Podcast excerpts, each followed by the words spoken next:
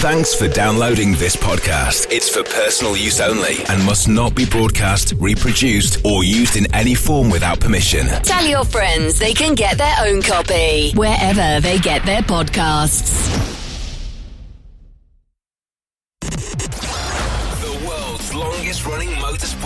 Show. Midweek Motorsport. News, features, special guests, and analysis from the experts. Formula One, sports car and endurance racing, rallying, touring cars and bikes. If it has wheels and an engine, and they keep score, it's on Midweek Motorsport.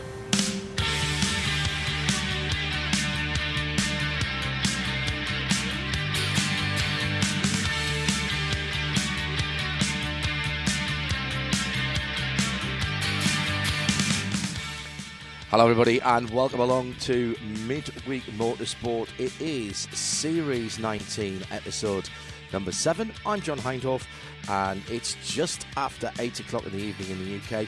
A tad after seven o'clock in the morning, uh, Australian Eastern Daylight Time. Uh, because I am still in Oz before the trip to Qatar at the weekend for the F I A W E C prologue, or the overture as we're going to be calling it, ahead of the eighteen twelve kilometre race the following weekend.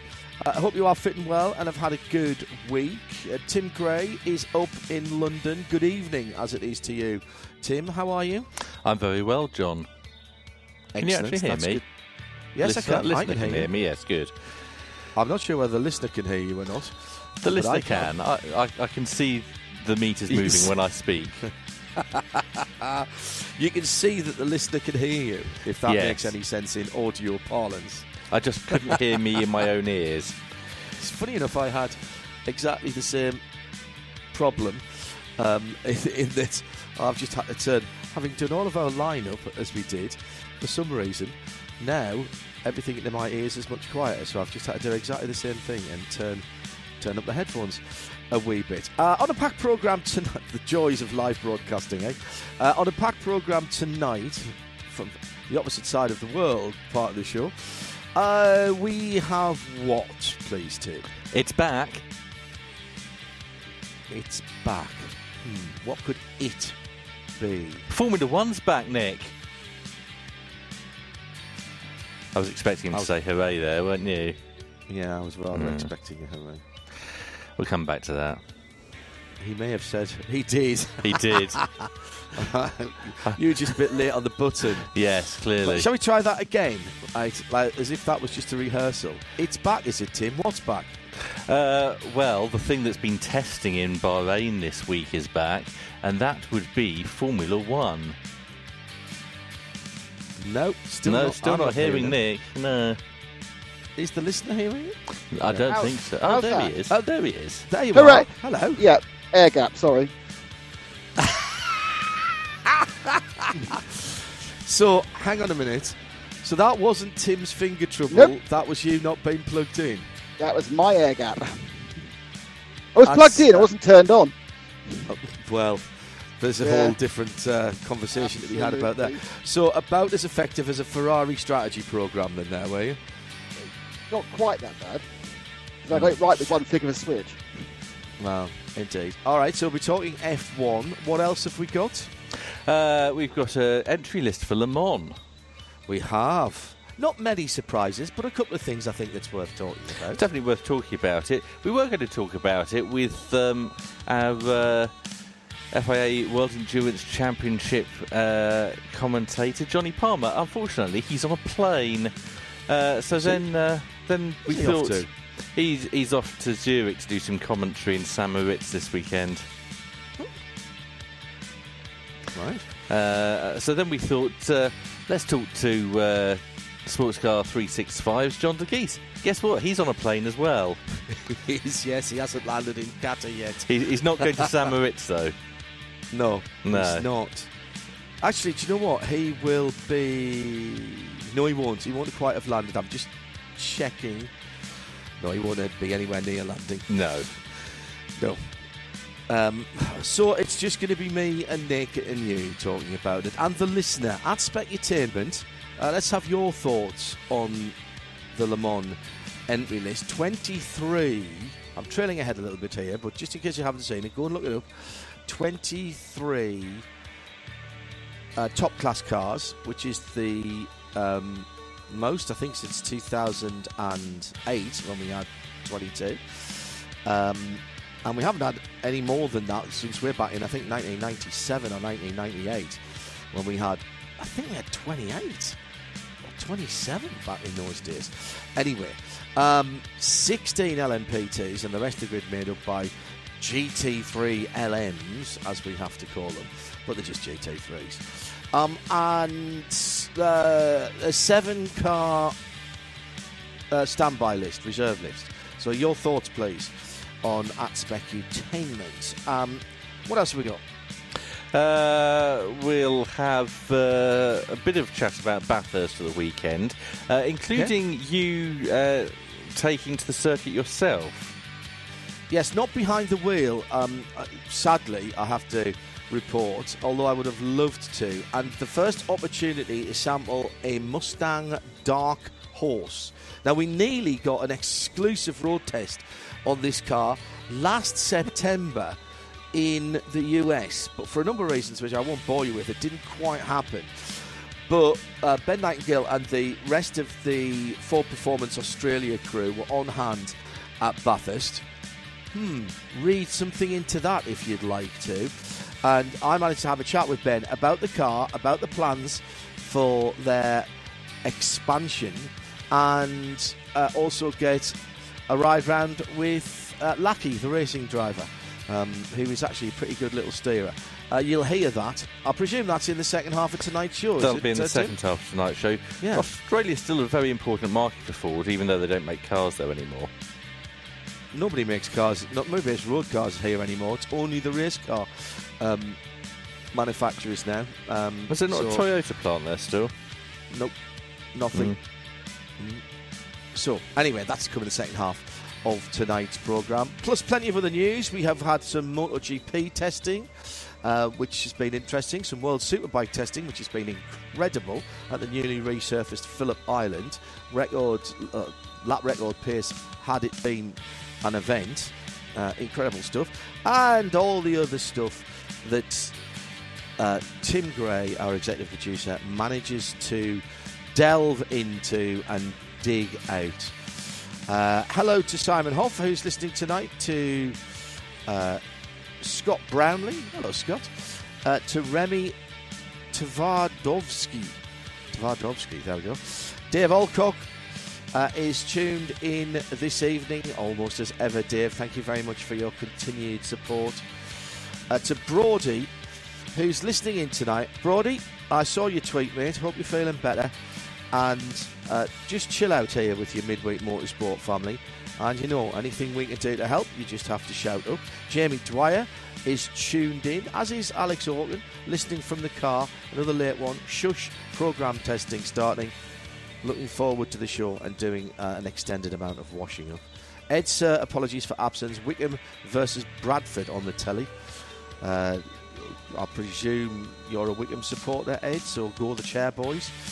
Um, hello, yes, hello. Yes, in particular, because uh, I think if they win, they'll play uh, possibly Blackpool in the final. Oh, okay. Um, Ian McCarthy tuning in, with the, uh, tuning in with a glass of yet to be decided. Hope the team and collector for all well. Thanks, Ian. Kevin Payne listening live again tonight. Looking forward to the show. Hoping those who give us the fabulous coverage of Bathurst are fresher for their journey home. Uh, Um, well, Shea's back in Utah. I'm still here. I couldn't, uh, couldn't possibly leave. Actually, there's a story I'll tell you later on, actually, about something very odd that happened to me when I went out for dinner the other night. Chris Suku uh, is looking forward to the show. Just think an unctuous pheasant salad wrap followed by ice cream. uh, faffing in the study. Uh, Matt Andine is tuned in. Uh, right Turn Lover, tuning in. Very good. I see what you did with that. Uh, Otter, thanks to the uh, entire R S L team for brilliant Bathurst broadcast, but A F here. Hoping to listen live tonight with a bit of a cold, a rapid warm. All the latest cross- motorsport news from around the world. Midweek Motorsport. Wow, that was very loud in my ears. Uh, Kramer Hoffman is listening live from San Jose, packing for the U S Masters race weekend. James Brown, not that one. Uh, family concerns dictating A F As. Hope everything's okay, James. Blur Fiend, uh, listening in from the uh, workshop.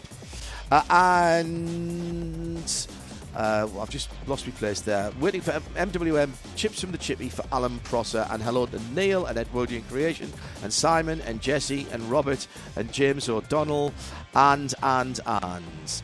Right, uh, to Tim Gray. And to today's top story, which uh, comes to the world of Formula One. Hooray again. We actually heard that one. Uh, with its lack of enthusiasm.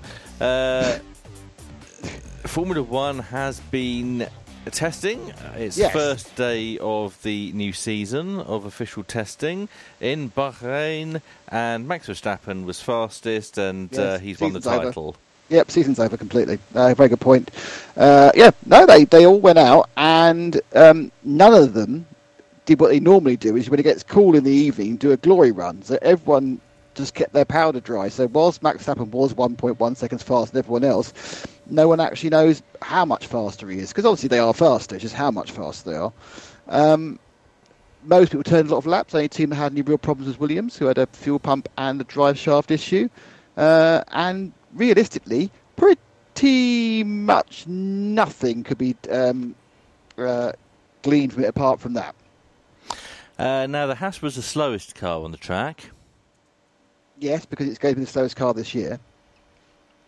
Uh, Hulkenberg and Magnussen did one hundred forty-eight laps between them. Yep. Uh, and had no issues. No, apart but they, from being slow. Well, they said they weren't bothered about times, just as well, really, uh, because they are. They were, the whole focus of this test was to work out what was wrong with last year's car, or the concept of last year's car. Um, so they were going to just do long I, runs. I can tell them what was wrong with uh, last year's car. It ate tyres when it did more than four laps. And they wanted to work out why and find out whether it was going to stop being quite so rubber hungry. So that was what they were doing, just long runs. But then, yeah, like Mercedes did long runs. In fact, I don't think really anyone apart from Red Bull did super short runs. Um, but did they, Mercedes they do lots of? Did Mercedes do lots of long uh, runs on the medium tyre? Because that seems like all they ever do when they go no, they did one on, they did, on the did, did long long run on the, the hardy tyre, not the super oh. hard tyre, so on the four, or the two, sorry, the two rather than the three. Um, they did release all the tyre data, didn't they, of who had brought what, because, I, and I didn't real, realise this, I'm quite, uh, if I'm quite honest, I thought everybody got the same mixture, same dolly mixtures of, uh, or licorice all sorts, possibly better uh, analogy, of tyres, but actually the teams choose their tyre allocation. Yeah, and it's interesting. And it's all been released. Yeah, I mean, well, that was interesting news. But the thing is that the Bahrain is a very abrasive circuit, so they end up with the three hardest compounds there. Um, but of course, they also have examples of the softer compounds, which they'll be using for their if they ever do a glory run towards the end of the testing, which of course is a tyre that never actually gets used during the weekend. So it's kind of a balance between working out what the car, how the car performs when you put the softer tyres on, and realising they're going to get burnt up really quickly, and you aren't going to use them. So you know, it's a kind of a, uh, you know, it is a, a balancing out. The team's got a lot of experience and know what they're looking to, to do, and I'm pretty sure that most of them chose a million sets of the C threes because that's what they tend to troll around on anyway. As the obviously, you know, if you can get the car to work on the median tyre, then you're not trying to work out why it's not working um, on a harder or softer tyre with being three three hardnesses off, really one one off. So yeah, I mean, yeah, it, it was it was a, you know, a pretty standard. Um, testing day really with very little very good reliability um and obviously everyone going oh look at look at the look at the Red Bull, it's got all this, it's got that, it's got the other. Then it turned out it didn't have any of those things. It just had a had a uh, a clever um side pod inlet design. It wasn't having no side pods or zero pods or any sort of copy of Mercedes, so everyone's hyperbole from last week disappeared. Uh so assuming that uh, Red Bull is the best car, what's the second best car? Don't know. On the times, it would be McLaren, but no one's, no one's gone for it. So at this point, it could be McLaren, it could be um, Ferrari, it could be Mercedes, it could be anyone really apart from Haas. L- Lando Norris uh, says he's very happy, and uh, In fact, he said, I'm really happy to be back behind the wheel. Uh, it was very enjoyable. Well, they've had a couple of really poor um, Bahrain tests recently, so to have one that was uh, where the car was basically okay is probably uh, a plus point for him. Yeah, I mean, yeah, there's, uh, people are going to be bullish and people are going to be um, uh, you know, overly depressed, but, you know, as anything, we'll get a better idea of where people might be um, towards the end of the test, and then we'll know for sure the following week. We'll actually do it for real um, at the track. Uh, McLaren have a new head of testing. Do they? I didn't see this. Is it, is, is it someone we should know? Uh, Jose Manuel Lopez. No, then. No, okay. No.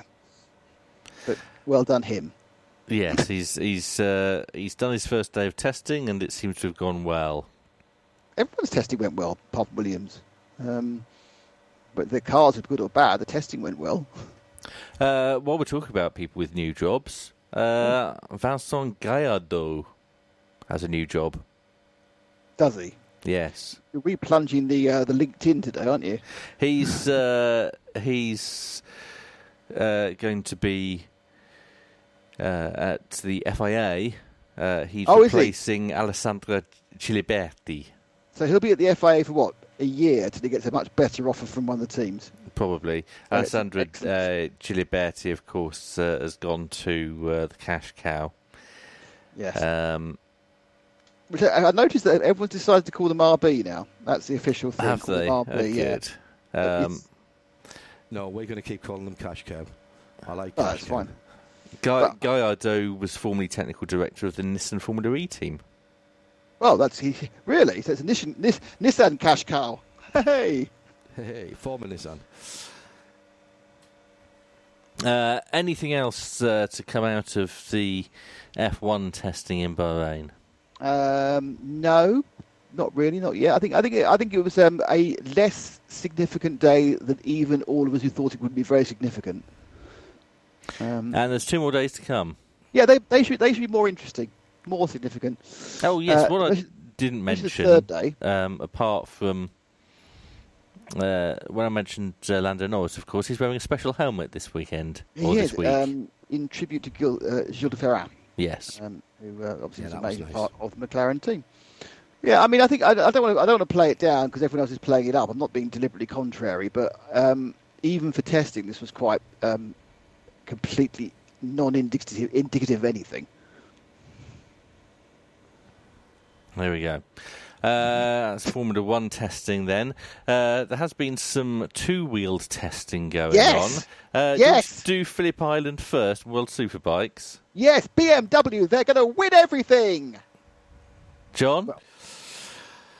Well, uh, um, we've seen this before. Now, what I will say, I had a long chat with uh, the B M W P R representatives uh, at Bathurst who do both cars and bikes. And... Uh, there's a quiet confidence uh, about them. They're very excited, but one lap pace does not a championship make. And uh, I'll, I'll take this as well um, from, uh, I think it was Tom Firth, wasn't it? Yes, it was. Just hope that uh, extra pace at Phillip Island for World Superbike doesn't result in a shorter race due to tyre wear. Lots of rumours that that could happen. Uh, they have been ridiculously quick, haven't they?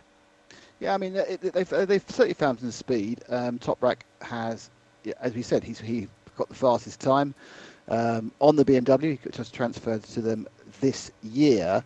Uh, but as you alluded to, John, they've managed to be fast over a lap in the past. That's B M W. Um, but it's been the long race pace that's been the problem and certainly the strength of the Ducati. And it's interesting that... Um, I'm going to pronounce his name, uh, Belega, who's the teammate now to Bautista, the young yeah. man, mm-hmm. Belega, yeah. who came, yeah. is, is also setting the pace on that Ducati uh, faster than Alvaro, who I think is finding that when you hurt yourself at forty, it takes longer to get better. Is it a B M W thing or is it a Toprak thing? Because the second fastest B M W was Scott Redding, and he was eighth, and mm. uh, eight, nearly nine-tenths off the pace. No, Toprak's great. You know, Toprak. That's why they pay him the big bucks. That's that's why he, you know, he has a, you know, there are, well, there were for the last few years three three truly good um, World Superbike races, and they, they, they even when their bikes weren't performing, they often came first, second, and third. Now Johnny Ray's obviously is, is at Yamaha, and he had a bit of a quiet test, including a couple of accidents. Uh, Bautista's recovering from injury, and Toprak's gone off and uh, put himself at the top of the tree. Uh, also uh, in the top ten, Loc- uh, Andrea Locatelli was third on the Yamaha.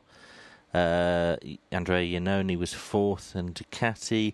Alex Lowe's on Kawasaki was fifth. Rinaldi and Bautista sixth and seventh, as you said. And Scott Redding, uh, Gardner, uh, the far no second fastest Yamaha is ninth, and Bassani in the other Kawasaki was tenth, and all of those covered by nine tenths of a second.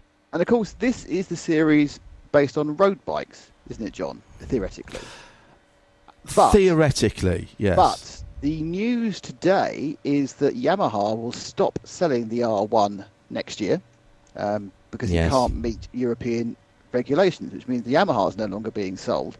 Uh, the Suzuki stopped being sold. They pulled out of all their motorsport arrangements. The Yamaha, you know, it's it's a common thing. And and despite being the least successful of all the big manufacturers' bikes in the World Superbikes, the B M W S one thousand R sells more road bikes than the others combined. Yes, yes.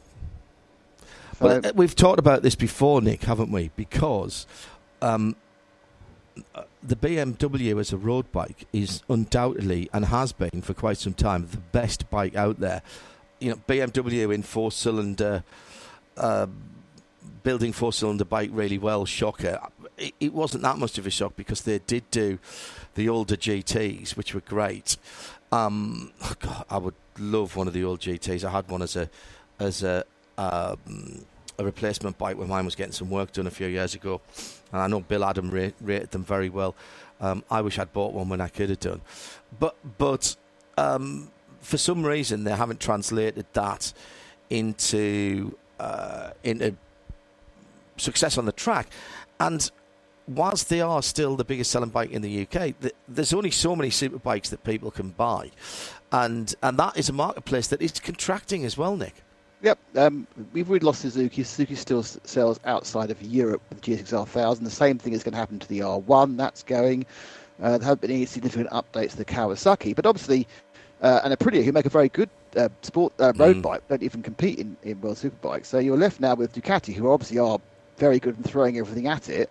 Uh, and B M W are also throwing everything at it road bike wise, but you know they've they've managed to get the economies of scale um, to make it worthwhile. But if you look at yeah, if you if you look at how that's achieved, if you look at the, the most expensive part of a road production bike, it's the engine, and both Ducati and B M W use those racing engines in several different bikes. It's not yeah they, they slightly detune it into a roadster, they slightly detune it to get into an adventure bike, and so it's a, yeah there's some real good marketing going on. Yeah, and well, look, with all the shake-ups that there've been in World Superbikes and riders switching manufacturers, it would be odd if there wasn't a slight change. Whether it will be a huge difference and whether anybody can basically add the tokens up. Uh, and I, I, I mean that in the broadest sense. Add everything up and, and get enough to beat the package that is Ducati and their riders remains to be seen. I suspect not, but I also suspect it will be a bit closer in some races. And and what I'm looking forward to, Nick, is just some closer non-Ducati dominated racing uh, at some stages of the year. I still think that Ducati will win the championship. Yeah, I, I, I kind of agree with you. It, it's going to come down to um, how the weight changes have affected Bautista and how the tyre management is on the other bikes that are chasing that Ducati. I'm going to throw something into, into my... I'm not a big one for prediction. I'm going to tell you right now that I don't think Bautista is going to win any of the races this weekend. Hmm. I'm not saying he's not going to win the championship. I don't think he's going to win any of the races. I think, I think he's a little bit more beaten up than they let on. Hmm. Okay. Okay. Well, but that, I mean, that that is always, and we've said this on this programme before, isn't it? It doesn't matter how far anybody gets ahead in the championship. In a much greater uh, potential than any other form of motorsport, the uh, the situation where a rider gets hurt and then misses a couple of rounds um, is always round the next corner, literally, on, on motorcycle racing. Um, mm. And riding poorly and riding not fit. I mean, they are such physical machines, World Superbikes and MotoGP. They are such physical machines. If you're not at one hundred percent, then th- that's the difference between potentially getting in the top ten or not getting in the points at all. We've seen this before. Um, they're relatively long races. And for Superbikes in particular, there's three races over the weekend, two short, uh, two long and one short. That's a lot of work they've got to do in competition. If you're not feeling yourself, then um, it it it just means that you're not going to give it your best. And there are so many good riders out there that somebody will take advantage of it. Absolutely. Yeah. All right. Moving on. Midweek Motorsport, Series nineteen, Episode seven. Um, me from your tomorrow, uh, as it is. Uh, what time is it now? twenty-five, twenty-five past seven tomorrow for you. Hello to everybody in Australia. Hello to Edwardian Creations. It's like, who it's like being an a... episode of Sapphire and Steel. It is, mate. Got hit by a stone from roadwork near Cowan. A lot of roadwork uh, coming away from Bathurst. I came uh, out the back way and up to the, the Hunter Valley, and it was uh, there was a lot of roadwork. My, what a lovely run that was in the Cayenne S, though. Thoroughly enjoyed it. Through the gorges. Had a about all four seasons in one day. The only thing I didn't have was snow. Um, so can, uh, thank you to everybody here, by the way, who we met at, at the Oxford on Friday night. Where would you like to go next, Tim, as the first we're, half an hour is almost completed? We're staying on two wheels, but this time right. looking at MotoGP. But um, you may be surprised that if we're talking about MotoGP, the name I'm going to throw at you is Anthony Reid. Yeah, well, uh, that's yes, I have it, dude, yes. Uh, why yeah, why John, Anthony Reid? Yeah, this is the best bike I've ever ridden. And, the best. Uh, this fabulous. is the best bike I've ever ridden. That is exactly what I was hoping that... you would say. Because it's what uh, Alicia Spargrow has said today. Ah, uh, is it really? But not right. not in an Anthony Reid kind of accent. Not not in that accent, no. But no. Uh, so he's the best bike I ever did. He takes Spanish, isn't he? Hola, the you... best bike I ever did. Forget it. He's a lovely guy. Uh, yes, mm. he's been he's been the fastest of the non-Ducatis um, uh, consistently with the, the Aprilia. Um, however, the Ducatis have been quicker. And more importantly, and more significantly, it's the twenty-four Ducatis, this year's model Ducatis, that have been quicker. And why that is significant is because the person that everyone's going to be looking at when they actually blast off from Qatar in a week's time, a uh, week, week, week and three days' time, is, of course, Marc Marquez. And... He um, is on a twenty-three Ducati, and whilst he was doing reasonably well, there is, seems to be already another step forward by the Ducati Works team under Gigi D'Elia, both in aerodynamics and other things. And the bikes look really quite ugly now uh, with the aero stuck on them, but they've really worked them well, and it looks like there is a big advantage on that twenty-four model. For example, last year, um, the twenty-three and the twenty-two were really very, very similar. And the year before, they couldn't even make up their minds. They ended up running twenty-two engine, twenty-one engines and twenty-two chassis because they were so close. Yeah. But it, it, it's been a big push forward this year um, at the tax we tested at so far. It's three weekends time, by the way, for MotoGP. Oh, it's that far? Is it bloody? Yeah, yeah, so because third, third they, they've done testing now, and then it's two weekends of W E C, the Overture, then the race, and then they're back. So they have ah. to bug out for two weekends and then come back. It's actually logistically quite uh, difficult. I, I'm quite looking forward to there still being some MotoGP teams hanging about and watching W E C, and I'm um, I'm hoping to have a chat with a few. I want to talk to Davide Brivio again because mm. he's great, and he's back with uh, Trackhouse, isn't he? Yep, with the with one new Aprilia, which is the best bike I've ever ridden, and one old Aprilia for at least the start of the season. Uh, he went on to say, "This is the best bike I've ever ridden, but it's not fast enough to beat the Ducatis." Mm. Well, you know, nothing if not a realist. Um, True, but you know, it's it's not necessarily that, you know, if if if he could establish himself as very much the, the leader and, and have that consistency he had a couple of years ago, the, the leading Ducatis would take points off each other and fall off. So there's a possibility he could be in with a challenge, especially if those differences don't never seem as large in the sprints they do in the main race. Correct. He said the lap times we did here. Are, incred- are insane, crazy, incredible, unbelievable lap times. Everybody's very, very fast. It looks like Ducati's improved. We've improved. Uh, the K T M also improved a little bit. Uh, it looks like the Japanese brand's improved a little bit, but not enough. The Italian ones are improving more. Yeah, it's not. It wasn't a great test for Honda or Yamaha. They were very significantly not fast. In fairness, though, Lusail is not particularly indicative of the um, majority of the circuits that they'll go to. No, but Malaysia the, beforehand was exactly the same. Yeah, that is true. Yeah, that is true. So uh, at, le- at least the uh, Ducatis are still consistently well ahead of everyone else. Yes. At least if you're a Ducati fan, yes. Well, yes. If you're not a Ducati fan, then uh, I wouldn't bother watching MotoGP this year. Well, no, because being a Ducati fan means you've got uh, there's eight people you can support, so it's not quite as bad as being a Red Bull fan and then when there's only one person who's ever going to win anything. Uh, yes. Okay, I'll give you that. Uh, shall we stay on two wheels? If you wish. Because we'll wobble some, and fall off. We've got some uh, Isle of Man T T news. Oh, oh uh, yes. one, one year I'll get to it. What is it, Tim? Uh, there's quite a few pieces of Isle of Man T T news. This seems to be the week where everyone's announcing their rider lineup.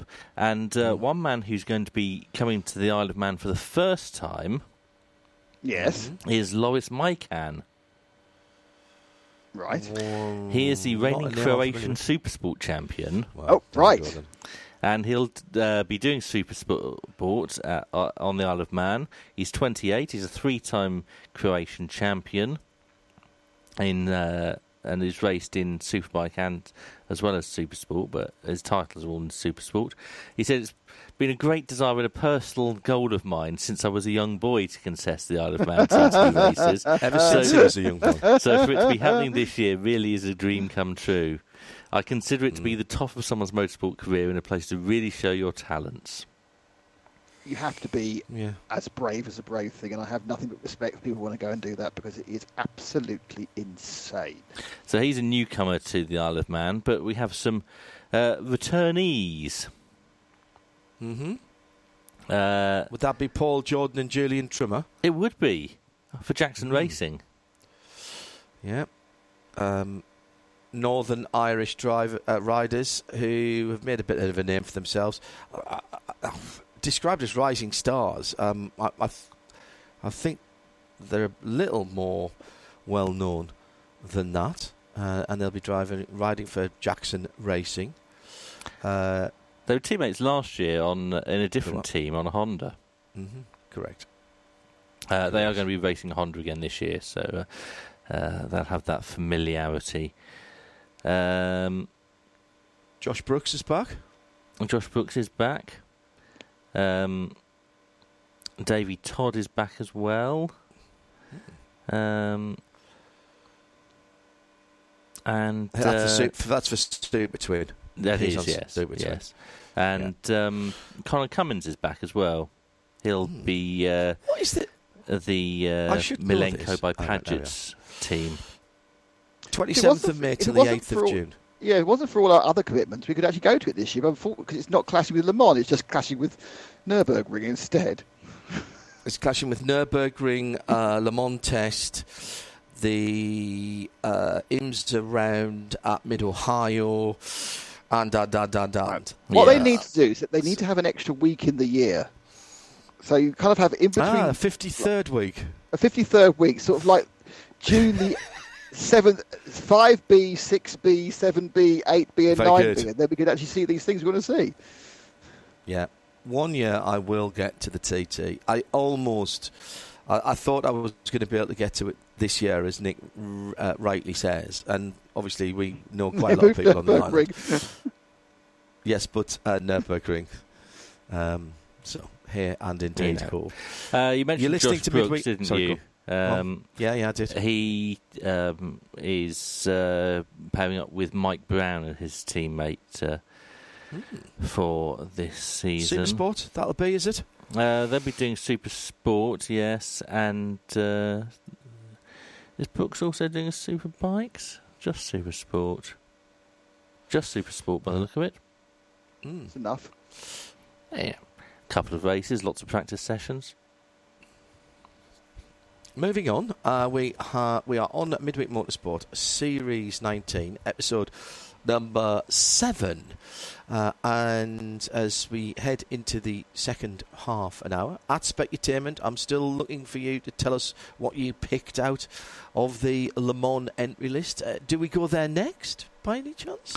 Uh, we could go there next. I was going to uh, do a little preview, but let's uh, go to the Le Mans entry list then. So... No surprise, or few surprises, shall we say? Uh, yeah, I... we we we knew a lot of the teams and uh, cars and drivers that were going to be there because uh, they're on the F I A World Endurance Championship entry list, which we'd already seen, mm-hmm. uh, and they get an automatic entry to Le Mans. And we also knew who the uh, invitees were going to be as well. Correct. So that doesn't leave a lot. Uh, Uh, of, I think uh, it's fifteen. Of cars. sixteen. sixteen. There's, there's only sixteen true um, invitations that the committee has to sit and, uh, and talk about. And the bulk of those, of course, are in L M P two. There are five invitations in L M P two that are won. Um, they were all taken up, and then the rest of the L M P two field is based of, of just proper invitations because, of course, they aren't in the World Endurance Championship uh, uh, championship anymore. Um, and um, I, I think, well, let's. If I'm, I've mentioned L M P two, Nick, uh, first of all, sixteen L M P twos. We knew that they were going to reserve a minimum of fifteen places. Um, I didn't think we'd get fifteen, actually, so sixteen is a, a really good field and all of the usual suspects in there. Yeah, I mean, I think it's it's easy to overlook because it's not currently, obviously, in the, or not will ever again be in the, the World Championship. Certainly it was the Oracle oh seven. But this is a, a fantastically well-developed race car, runs by some fantastic well-developed race teams. And you, and you sit down, and I'm just running down the list here, and I can only see about one team I don't think could win. Um, so that's that's the strength and depth now. And um, six of them in the Pro-Am category as well. Yeah. Oh, there's some very good drivers uh, in there. Um, we've got, I think, two or three of the best bronze drivers in the world. Um, and with George Kurtz and Ben Keating among those. So that, that Pro-Am category is going to be um, very, very... are highly contested. Uh, cool Racing with a couple of cars, United Autosports and United Autosports U S A with multiple entries. Um, I, I did. Who did I see did take up all of their uh, entries? Oh no, that was in um, G T, wasn't it? That was in um, G T three. Yes. Yes, um, which was interesting. The Lithuanian team, Pure RXing, Pure Racing. Um, neither of their uh, auto invitations for winning the Asian Le Mans Series and Bronze Cup title in Fanatec G T World Challenge Euro powered by A W S. Um, they don't seem to have taken either of those up. Um, but that's a strong uh, presence for G T threes, all the usual suspects there. Um, I'm, I'm going to say it and then move on. Still, it's not right that there's no Audis and there's no A M Gs in there. I understand why there aren't, but it's still not right. Um, so, uh, but let's gloss over that. Uh, anybody in there, Nick, that you've noticed anything? Um, oh, there was there's a change, wasn't there? In, in G T three, there's a mm-hmm. lot of Ferraris. Are there? One, two... Keep counting. Three, four, four. Five. Five, yes. Well, this is the thing. Going back to the point about teams and... And if you look at the reserve list, there's two Ferraris on that as well. Yeah, I thought we were going to have two cars only from each team. Well, yes, that's two cars only for... the W E C. From each manufacturer for the W E C, Nick. So ah, that right. So but if you so carried that anybody, through, you, you could have had eleven manufacturers and one left over for a bonus. Uh, yes, but that wouldn't have then got your invitations in. Although the invitations in, um, uh, we mentioned the two pure R X racing, uh, RXing, uh, Rexing, um, invitations weren't taken up. So only two automatic invitations were taken up, and that was Inception with their McLaren and Proton with a Ford Mustang, an additional Ford Mustang um, for Christian himself. Um, didn't Christian Reed say he didn't want to race at uh, G T three? Yeah, but it's Le Mans. He's not in it's either the cars. He's not listed. Sorry? In either, he's not listed. In he is, the he's cars. listed in the forty-four in the invitational, in, in the, the one through invitational entry, the additional car, other than their two W E C oh, cars. Oh, sorry. Yep, sorry. I've I've, I've yeah. got to learn to scroll the whole way. So they got three mm. cars. I mean, this is this, yeah. I'm yeah. Okay, this this is a little bit self-serving. I think. I think you know, if you are going to ha- run a a limited um, entry uh, G T three, when of course you could have two hundred seventy entries at G T three, then you, then you need to be a bit more kind of selective. You say, like, okay, you can have, we'll have two from each manufacturer and just choose your cars. I mean, we had a situation, it didn't happen, but we had a situation that could have occurred in the Asian Le Mans series where A M G and Audi make up more than half of the G T three manufacturers. That a team, I was talking to Chris Ranke about this at Bathurst, um, and you could have had a team that would have won the Asian Le Mans series and therefore got an invitation to Le Mans, who you would have had to hand off to another manufacturer because they mm. couldn't take the car that they won the championship and won the invitation with. Now, that's, that is the height of being bonkers, as far as I'm concerned. Uh, we'll take some of your tweets in a moment. I expect you're timid. Um, if they're not going to enter the W E C, then how do you B O P them for one race? Because G T three's got B O P across the world, Tim. And we think that so, so and, the and you're not A C O them using for, the S R O B O P? Well, but the B O P them for Asian Le Mans series, which is how they would have won through. So, I'm sorry, that, that argument doesn't stand up. Very good um, point, well so, made. Um, it, it, I understand it's a, it's about W E C and it's a matter of space, but at Le Mans it's not a matter of space. And um, I, I have issues with the World Championship for G T three being closed to manufacturers who want who have eligible cars and who who. Sorry, that was my phone. I need to disconnect that from my. Uh, Um, mixer, um, uh, uh, uh, who have cars that are eligible and are winning races in A C O competition, um, uh, uh, not being able to take up their invitations to Le Mans or even apply to go to Le Mans. I, I just have issues with that. I have issues with manufacturers not being able to take part in the World Championship when they've got A C O, B O P in other championships run by the A C O, but not being able to take part in a World Championship. That would be like saying in the, in the Formula One World Championship, um, oh, we we don't don't like you. Um, who's been really good? Oh yeah, Red Bull. We don't like you. You're not going to be allowed to enter next year mm. because because some spurious reason. Um, yeah, I mean, yeah, I, I, I, I, yeah, it's, it's year one. Um, it appears to be a, a, a selection of anomalies uh, piled upon, um, you know, mm. strangeness. Um, th- there have been a couple of changes. Uh, Hiroshi Hamaguchi is uh, listed uh, on the McLaren number ninety-five from United Autosports. We weren't necessarily expecting to see uh, his name, but there's a, a really good spread of drivers in that. Look, take nothing away from from what's there. Um, Ryan Hardwick's coming over from the U S with Zach Roberson to run the, uh, the in the Proton car, which runs in the W E C. We mentioned Inception.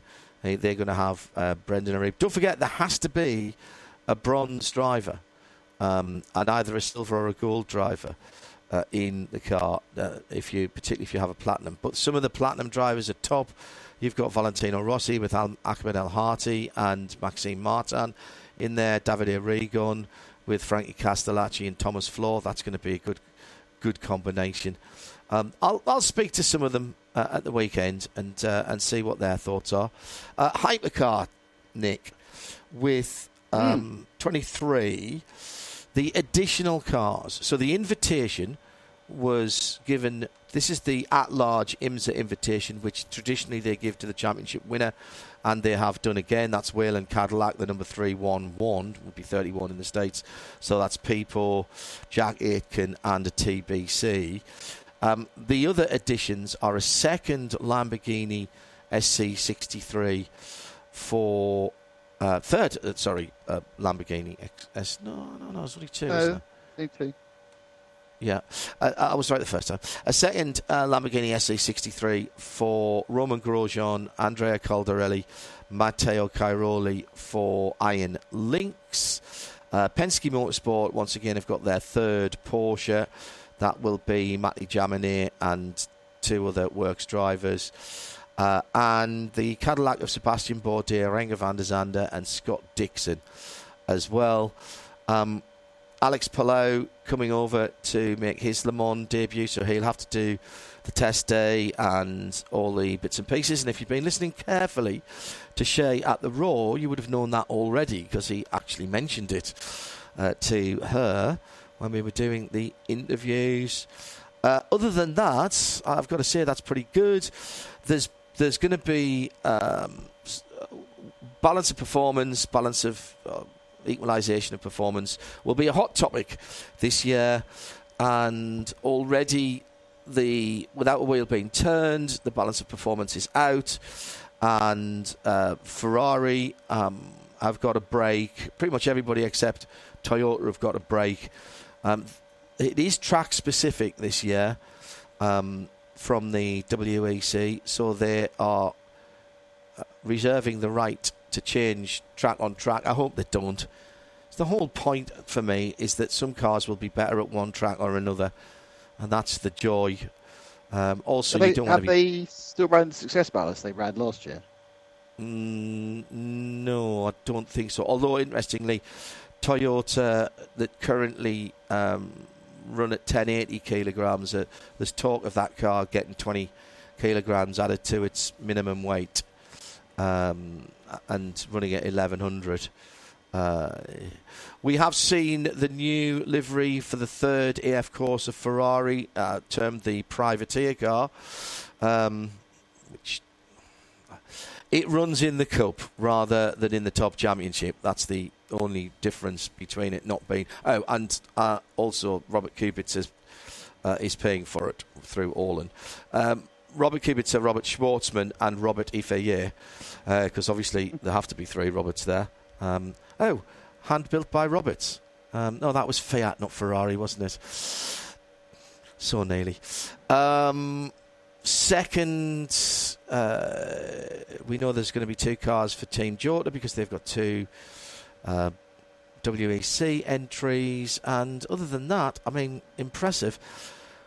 Proton didn't get their Jimmy Bruni Proton Competition car in. Um, that's the car that runs in the States, but it's top of the list of reserves. And unlike years gone by, in recent years, if any car drops out, the first one at the top of the list goes in. So it doesn't have to be a hypercar drop out for a hypercar to go in. So Proton...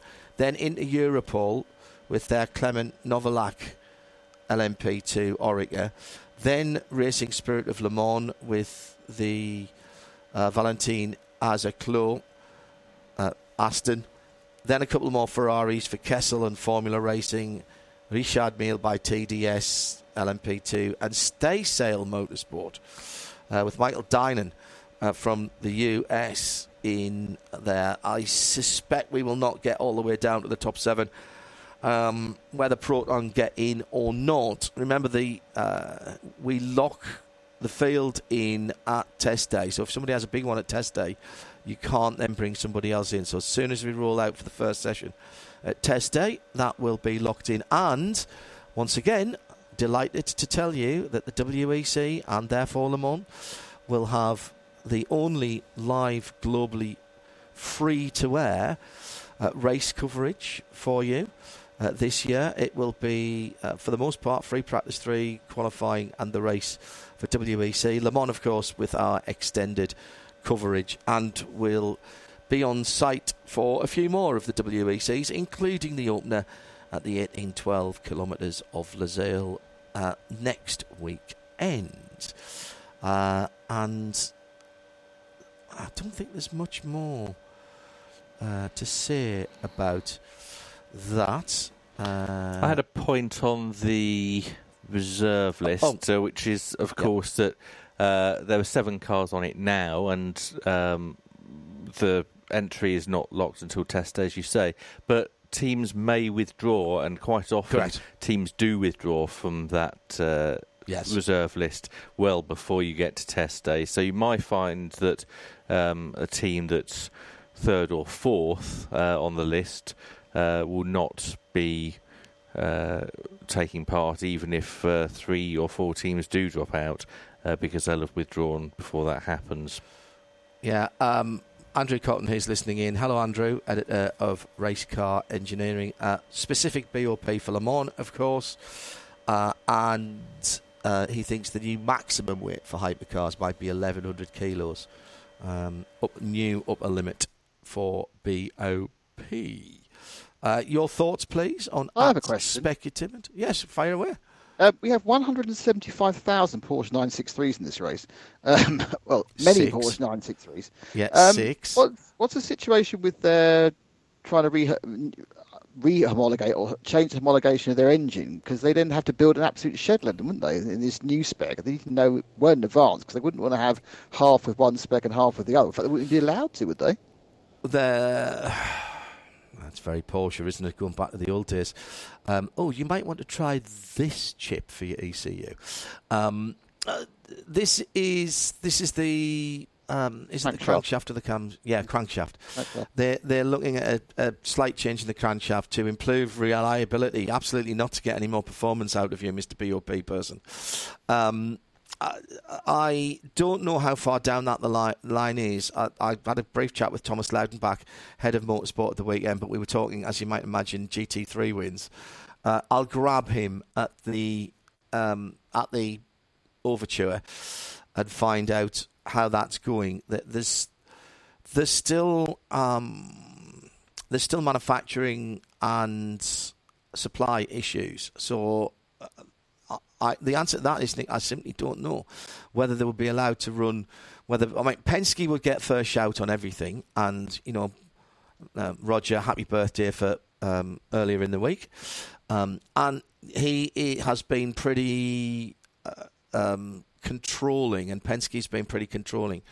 Um, Porsche Penske Motorsport um, have been pretty controlling in, in what's been filtering down to the to the. the customer teams anyway, in terms of spare bodywork and, and other spares. So anything that's new would go to them first. Um, I, I don't see why they can't run two different specs of cars, because it would effectively just be um, a performance joker or a reliability joker, so an, a quote-unquote Evo version of the cars. Um, and, and that might not filter down to all of the customers straight away, and you want the customers don't want anything that hasn't been race proven, um, so they would probably be quite happy, particularly at Le Mans, not to have something new. I would have thought. Mm-hmm. Um, um, James O'Donnell says I agree, and I'm disappointed not to see M J and Audi, hugely successful in G T three and in the Age of Le Mans series. They sound and look wonderful. Uh, and the McLaren gets an entry-grade car, but dot, dot, dot. Um, McLaren hinting at their hypercar ambitions, of course, with ni- neither Audi or A M G are talking about. Although Chris Ranke said to me, they can do anything if he can find somebody to pay for it. So he's lobbying the board. And they, the can point they not is just he pay, hasn't pay found anyone. Silver? Sorry, say, say that again. Team first. I said the point is he hasn't found anyone, has he? No. And Nick? Just paint the Lamborghini silver. Mm, true. Uh, Johnny Main, um, part of the Orange Army, says the biggest issue with Le Mans entry was no Garage fifty-six. That is a very good point. Uh, however, I don't know what was the S E O. Don't tell us what was, was submitted, if anything. Well... Yes, but that's not due till next year. They're talking about ah, that for next year. Right. Um, it does. It's not necessarily every year. Garage fifty-six, um, Garage fifty-six, not a, a physical place, but more a concept, because we have more than fifty-six cars in the race nowadays, of course.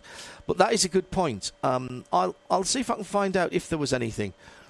But they like to give people a good long lead-in. Right Turn Lover L M P, uh, L M G T three should have zero limitations or guarantees on manufacturers. It's supposed to be a pro-am championship with customer teams. So the amateur, um, but with actually ensuring they are armed drivers, should be able to pick their team and car of choice, and off they go. Don't disagree with you, R T L. Um, hello to oh, hello to Sarah and Martin, by the way, who are uh, tuned in. Um, G T three continues from G T E Arm and having success ballast. Hypercar continues to have no success ballast. Back in L M P one, Toyota against the privateers as sub-era, there was success punishment, but not in Hypercar. Correct, uh, R T L. Thank you for that. Uh, G T three Le Mans should result in well-established racing teams who don't often or perhaps never meet up in other series going up against one another at the great race. Manti and Inception spring to mind. There are bound to be more going forward, says Ian McCarthy. Um, and what else have we got? Good here? point, that. Yeah. No, it is. I agree. The, the the issue for Le Mans is it's a round of the F I A World Endurance Championship, um, and that means that everybody who's in the World Endurance Championship has to have an entry, but other um, uh, other big races like Indianapolis, that's not the case. You still have to qualify into the race. And I know they're trying to change that at the moment. But there's a simple answer to that. And I keep saying this. I think that all the classes... Um, so, so you've got a situation at the moment where you've got an L M P two class, which is not part of the World Championship. So effectively, they're all invitational class cars in, yep. in that respect. Um, they've either won their way in or they've been picked by the committee. Um, I don't think Le Mans should be a World Championship event for the G T threes. And that would clear it all up. For Hypercar, absolutely, because it's the World Endurance Championship, but not for G T three. And then you could invite whoever you wanted. And some of them would come from the W E C, but some of them wouldn't. And it's it's a one-off race, and everybody would still want to be in it, and everybody would still want to go there. But it so often skews the championship anyway because of the point system, something else that needs slightly tweaking for my money. Um, but I think if only the hypercars, if it was only a world championship for the hypercars and the other two classes were purely invitational or win your way in. So in that case, if, if somebody with an A M G did win Asian Le Mans Series or did win their way through through IMSA or whatever, they'd be allowed to go, because it wouldn't be skew- skewing and messing up the World Championship. Um, I understand that the A C O do not want non-W E C cars winning their biggest race, but it wouldn't be winning it overall. It'd be a class win. And what that would make, it would make the G Ts more important at Le Mans, not less important in my mind, because it would be that coming together that Ian was talking about there, that coming together of everything, like the World Championships, like a, a one-off Olympic one hundred metres final or whatever. Actually, the other way around, isn't it? The, the marathon. One-off Olympic marathon. And everybody, all the dis- top distance runners come to, come to play. And whether that was from the Nürburgring series, whether it was from IMSA, whether it was from the Asian Le Mans series, any of the S R O Fanatec series, E L M S, Asian Le Mans series, you potentially could have twenty-odd cars in there that were the best of the best of the best, and it wouldn't be manufacturer dependent, and nobody would lose out. As, as Nick said, there's more than enough entries there to have two from every G T three manufacturer and some spares. Your thoughts uh, at Specutainment, please. Coming up to nine o'clock in the U K. Um, and Tim, have we got time for a little story before top of the hour? I've got time for a little promo, uh, yeah. because uh, Adam Watson is on Simcast tomorrow night. Talk about how he got into his motorsport career. Uh, he obviously started in sim racing, and mm. uh, now he's working on the Aston Martin Vantage G T four. you know. And a sim racer won the uh, Daytona five hundred on Monday. Yes. Uh, they're also praising Le Mans Ultimate. Ooh. Okay. I've seen mixed reviews of that so far. Yeah. Yes. They, all, the, they... all, the review, all the reviews I've seen have said it's it's a polished up R F two with um, incredibly g- buggy and glitchy. Uh, well, find out why they're praising it uh, by listening to the Simcast tomorrow at uh, eight p m here on R S one. Uh, there's more enjoyment for you tonight. Uh, because after we finish at ten o'clock, uh, it's the Historic Racing News Radio Show. Uh, uh, I thought you, I thought you meant, I thought you meant that means I can nip off for breakfast. No, no, no, no, no, no. Your cornflakes will have to wait. Uh, uh, unfortunately, uh, this week's Historic uh, Racing News Radio Show was pre-recorded on Monday, and they are talking in quite a lot of detail about Race Retro at Stony Park, uh, which yeah. on Tuesday was cancelled because of flooding.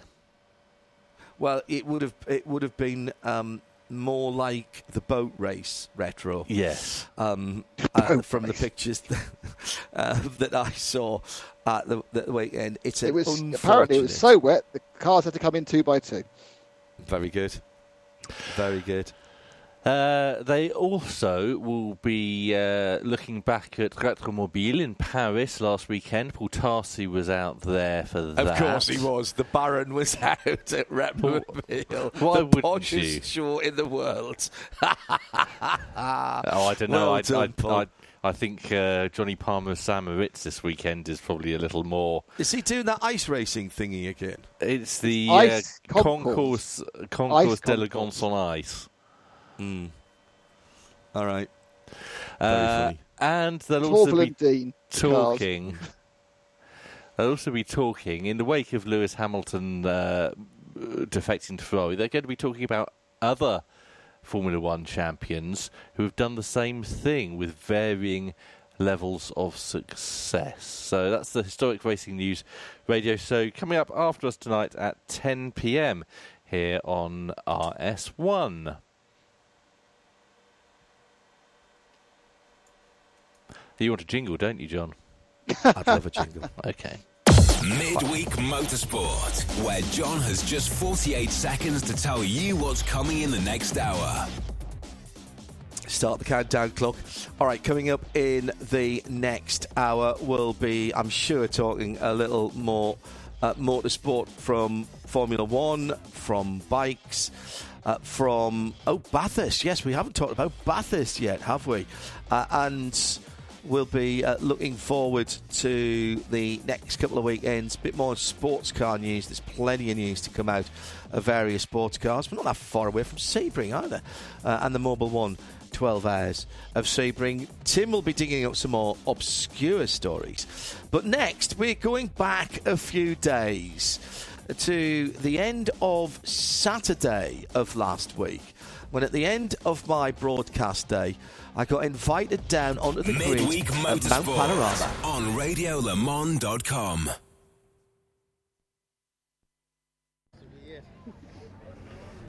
Right, so a ride of a lifetime coming for me as we attack the six point two kilometres of Mount Panorama here at Bathurst in a car that I'm really hoping we're going to see competing here next year, twenty twenty-five.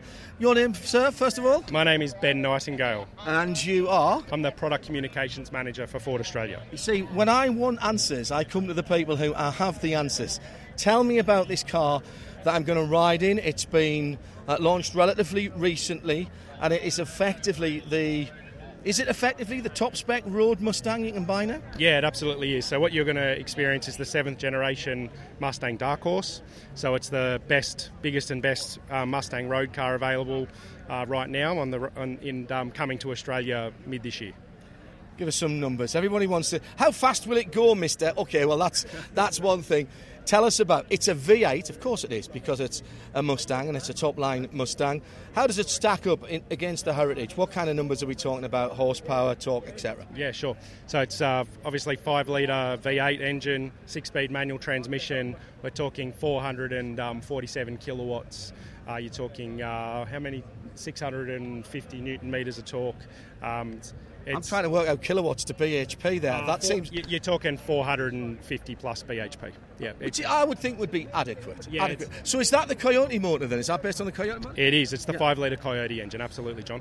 So that is the engine, actually, that the G T three car is based on as well before it goes to Malcolm Wilson over in Cumbria in the northwest of England for, for the G T racer.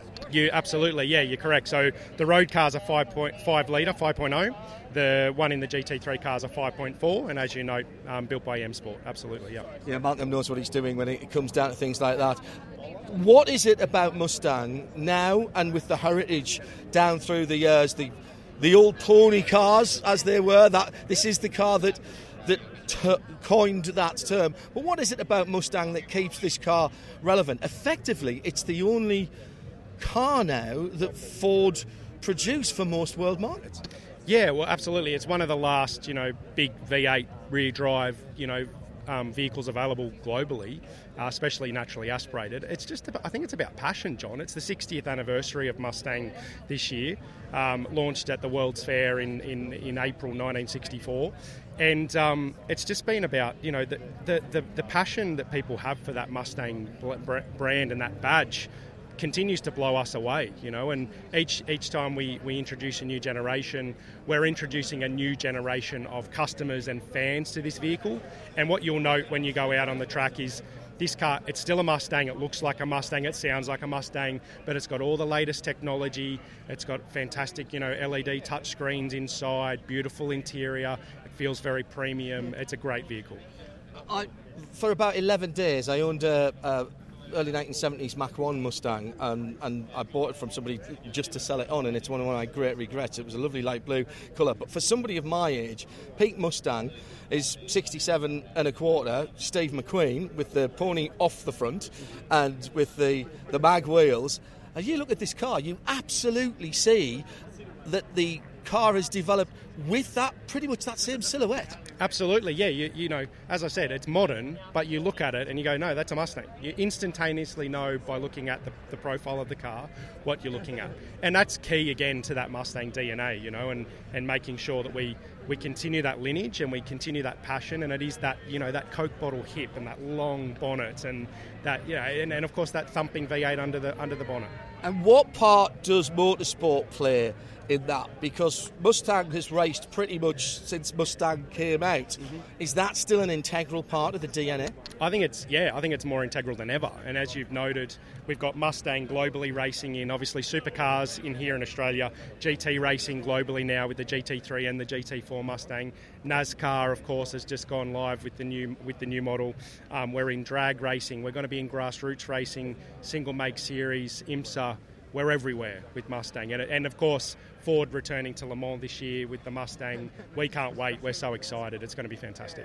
First round of the Mustang Challenge in the States in IMSA is at Mid-Ohio mm-hmm. in uh, early June. It's, it's actually Le Mans test weekend. And believe it or not, I'm going to be at Mid-Ohio ra- rather than Le Mans because that's so important. What part will that play? Because single manufacturer races around the world for other manufacturers has worked really well. It's not something that Porsche have done. Uh, sorry, it's something that Porsche have done very well. It's not something that Ford have done in the recent past. Although I have to tell you, uh, my very first car race was in Fiesta Challenge in the U K. Fantastic, yeah. Well, we do have a history in single mate series, as you know. In the past, in Australia, we used to race the Ford Laser. Um, as a single mate car, but yeah, so Mustang Challenge is, is, is as you note, starting at IMSA Mid-Ohio mid-year, and it's really going to be uh, what we hope will be a, a breeding ground for talent, and they can they can come up the, the Ford um, Motorsport pyramid via G T four or G T three, et cetera, and the winners of the Mustang Challenge are going to be able to get access to opportunities within the Ford Motorsport uh, world. And it's going to be, yeah, it's, it, it's fantastic. We're excited. Starting in IMSA, but the intent is, like Mustang itself, that Ford Mustang Challenge will be a global challenge. So we will we, we'll see other versions of Mustang Challenge across across the globe. Yeah, I think that definitely that's a, that's a plan. And I, I'd say in that regard, watch this space. And uh, as, as it develops and as it grows, I think, yeah, you'll see it pop up over the, around the world. Right. If you could give me one bit of advice or one thing that I should be looking for in the next few minutes when I go around the mountain, uh, what's it going to be? And don't just say, hang on tightly, hang up. No, just uh, sit back and I think enjoy the sound, enjoy the feeling, enjoy the thrust of that big V eight engine and just, you know, drink in that, that pony car charm. It's sensational. Well, the car's just about to pull up on my right-hand side. We're on the front straight here at Mount Panorama. So stand by. I'll get myself strapped in, and then we'll head off for an exciting... Noisy flat six there. We'll head off for an exciting run round Mount Panorama. Hello, Lockie. I'm John. Tell me, tell me a bit about this car. What do you like about it? Well, for a road car, it handles like a... near like a pretty good race car, so um, it's pretty cool. We're going to give ourselves a little bit of gap onto the other Mustang ahead. We're on the front straight.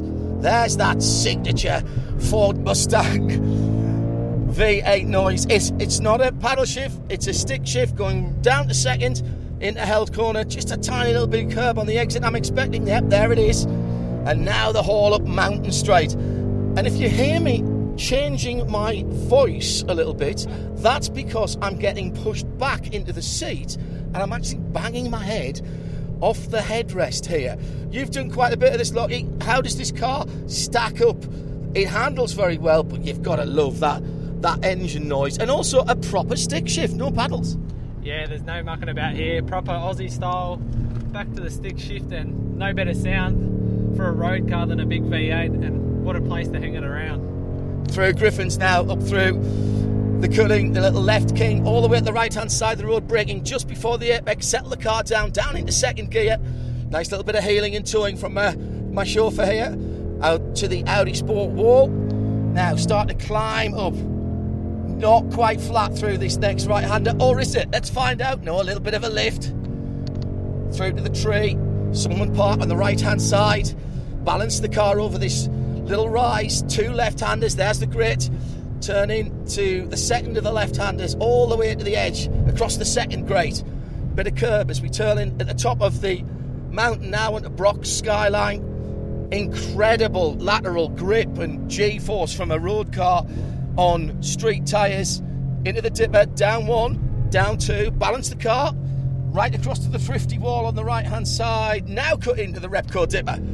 Just about getting through there, quick short shift into third, now down through the Schick Hydro S's, setting the car up for the B M W M elbow at the Forest elbow. Nice entry there, Dick Johnson's wall on the right hand side, and thankfully we avoid that. And now down Conrad, let the big five point oh have its head, drift across from the right to the left. You sort of diagonal it here when you're in the race car. We've lifted off so that we don't overspeed down here, but we were well up above kilometres an hour. I'm not going to get you into trouble. And now, as Richard Creel likes to say, into the fastest corner in Australian motorsport, into the chase, all the way across the white line on the left-hand side and through the G T cars, the G T three cars, braking beyond the one hundred. So we go down to a tricky little entrance here because you go across the brow of the road, the crown in the middle of the road, ridges on the right hand side of the spares box, walk over bridge, and down towards Murray's. And if we were in the race on Sunday, we'd be coming down to the final corner with the checkered flag waving. Oh, I can feel it, I can feel it all. And maybe in twenty twenty-five we'll see a close relative of this car competing here, the Dark Horse Ford Mustang, around Mount Panorama. What a way to end a broadcast day for me. Lucky, thanks very much indeed. Uh, it must suck to have your job, mate. Yeah, mate, it's uh, been a horrible day here. Well, I've got to say goodbye to this car and give it over to someone else. What an experience. And I can't wait for the Ford Mustang Challenge to start at Mid-Ohio later on in twenty twenty-four. And you'll hear all of that, of course, on R S two IMSA Radio, part of the Radio Show Limited network of channels. Brilliant stuff. Ford Mustang Dark Horse. Yeah, when do they come to the U K and can I have one? I'm standing, I think, in a very long line for that, to be honest. Mm-hmm. Uh, lines. I've just relived that. It was extra. They were very clever because I got in and I didn't have time to adjust the seat. The seat was quite well forward so that you could brace your feet on the scuttle, sort of rally driver style.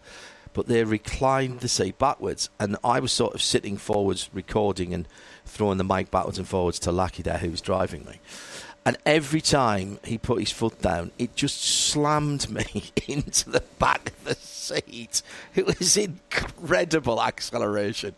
A, a proper, proper um, sports touring, G T, whatever you want to call it, fastback. And, I mean, what more do I have to say? You could hear the sound of that engine. It sounds great. And yes, please.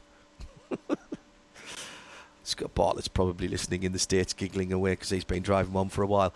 Uh, and as we said, we'll have the coverage of the Mustang Challenge uh, exclusively live here on uh, the R S L uh, network. Uh, sound and vision for that from Mid-Ohio, first weekend in June. Midweek Motorsport, uh, Series nineteen, Episode seven. That was last Saturday. Where do you want to go now, uh, Tim? Well, let's talk about Sunday, shall we? Because there was oh, yeah. a race on the mountain. There was a race. There was a race indeed. Did you watch much of it, Nick?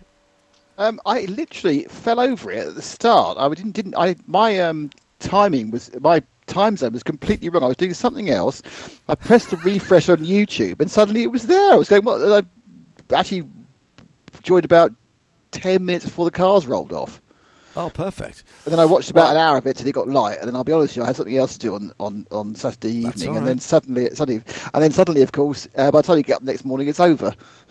Yeah, that is the problem. You have to, to, to get out. Um, you have to make a point of if you're going to bed of getting. One, one thing, one thing I did see, which I'm not mm. sure whether that was something I saw on a clip or actually live, was that you have people bringing you coffee in the booth. This sounds fantastic. I think we need this uh, internationally. The bringing of provisions during the broadcast. Not um, uh, not just anybody. That was McDonald's McCafe. We had a McCafe yeah. set up in um, uh, opposite uh, the start-finish straight. So they basically took our orders and walked across the bridge. And later on the race, wow. when I fancied another one, I, I just got on the back channel to... The uh, the fabulous Supercar production T V production team, and Angela, who's our uh, producer, as I said, any chance of another coffee? She said yes, and I said, and she, would you like anything else? I went yes, some chocolate. Same order as before, yes, and they magically appeared about ten minutes later. It's fun. That and pizza at the end of the race in the in the press room, which has become a bit of a, a tradition at the Bathurst twelve hours.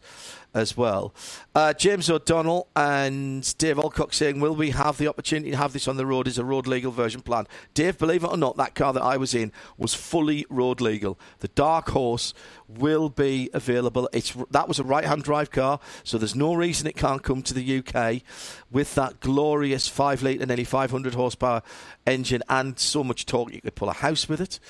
Uh, very good. Uh, and uh, James... James O'Donnell, I think, uh, thinking the uh, the same sort of way.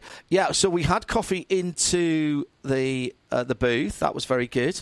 Um, and I, I have uh, another R S L-based, uh, team member-based mm-hmm. question. Um, yes. What was the purple thing that Schaefer in love with? What was the what? What? The purple thing Schaefer, or red thing that Schaefer in love with? Uh, that was the that was the huge mascot for one of the teams, a little dragon. That was a team um, mascot, okay. Yes, a big, big stuffed toy. I mean, it was half as big as her again.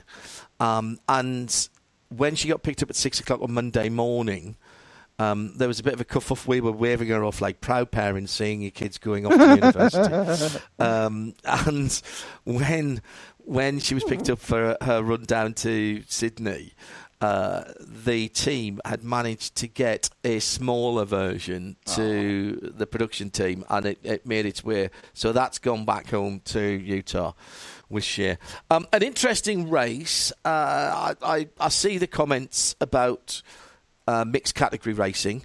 Um, I said this in the race. I'll say it now.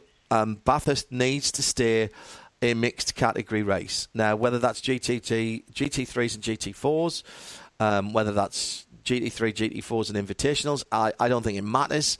I just think it needs to be a mixed category race. I know that there were some issues. Many of those were caused by frustrated G T three drivers driving into the back of some of the faster cars, actually, not necessarily the slow ones, although Colin White copped uh, a pretty big shunt uh, that uh, subsequently, it was Van der Linde, wasn't it, in the B M W, the shell car, um, which took that car out the race and really took the Ginetta out of class on us as well. I don't think Colin could have done anything else. But I don't really want to see it just be all G T threes. Um, it will never be just a G- another G T three race because of the mountain, because it'll always be something special. But I think there has to be something different. I know it's a round, it's the opening round this year of the Intercontinental G T Championship. Um, but I don't think that should be allowed to take over because they're effectively piggybacking on that, as they will do at, at, at the Nürburgring twenty-four this year. Um, they've got their own big race, which is one big G T three race, which is at Spa. And I, I, I really don't think you need to change Bathurst too much. I just think you need to slap the pro drivers around the heads a bit more. The good news is that G T four in Australia has its own championship this year, and that will bring some more G T four cars into the mix, potentially maybe ten or twelve at the the big race last year. There we are. It was M S I Racing. Alan Prosser was there straight away. Hello, Alan. Um, and first part of the race was bonkers good. Uh, ultimately, the car that led the most laps won, which isn't always the case. Brilliant driving by Aycan Guven, the Turkish Porsche driver. He did more laps than any other single driver in the race, uh, despite having Matt Campbell and Lawrence Vanto uh, in the car um, with him. Don't think Van uh, Vanto was very well, actually. I haven't got to the bottom of that, but he didn't drive that much. But Chan did the yeoman's work in the middle, and despite the fact that they were a bit non-Manti at times, uh, they blew a...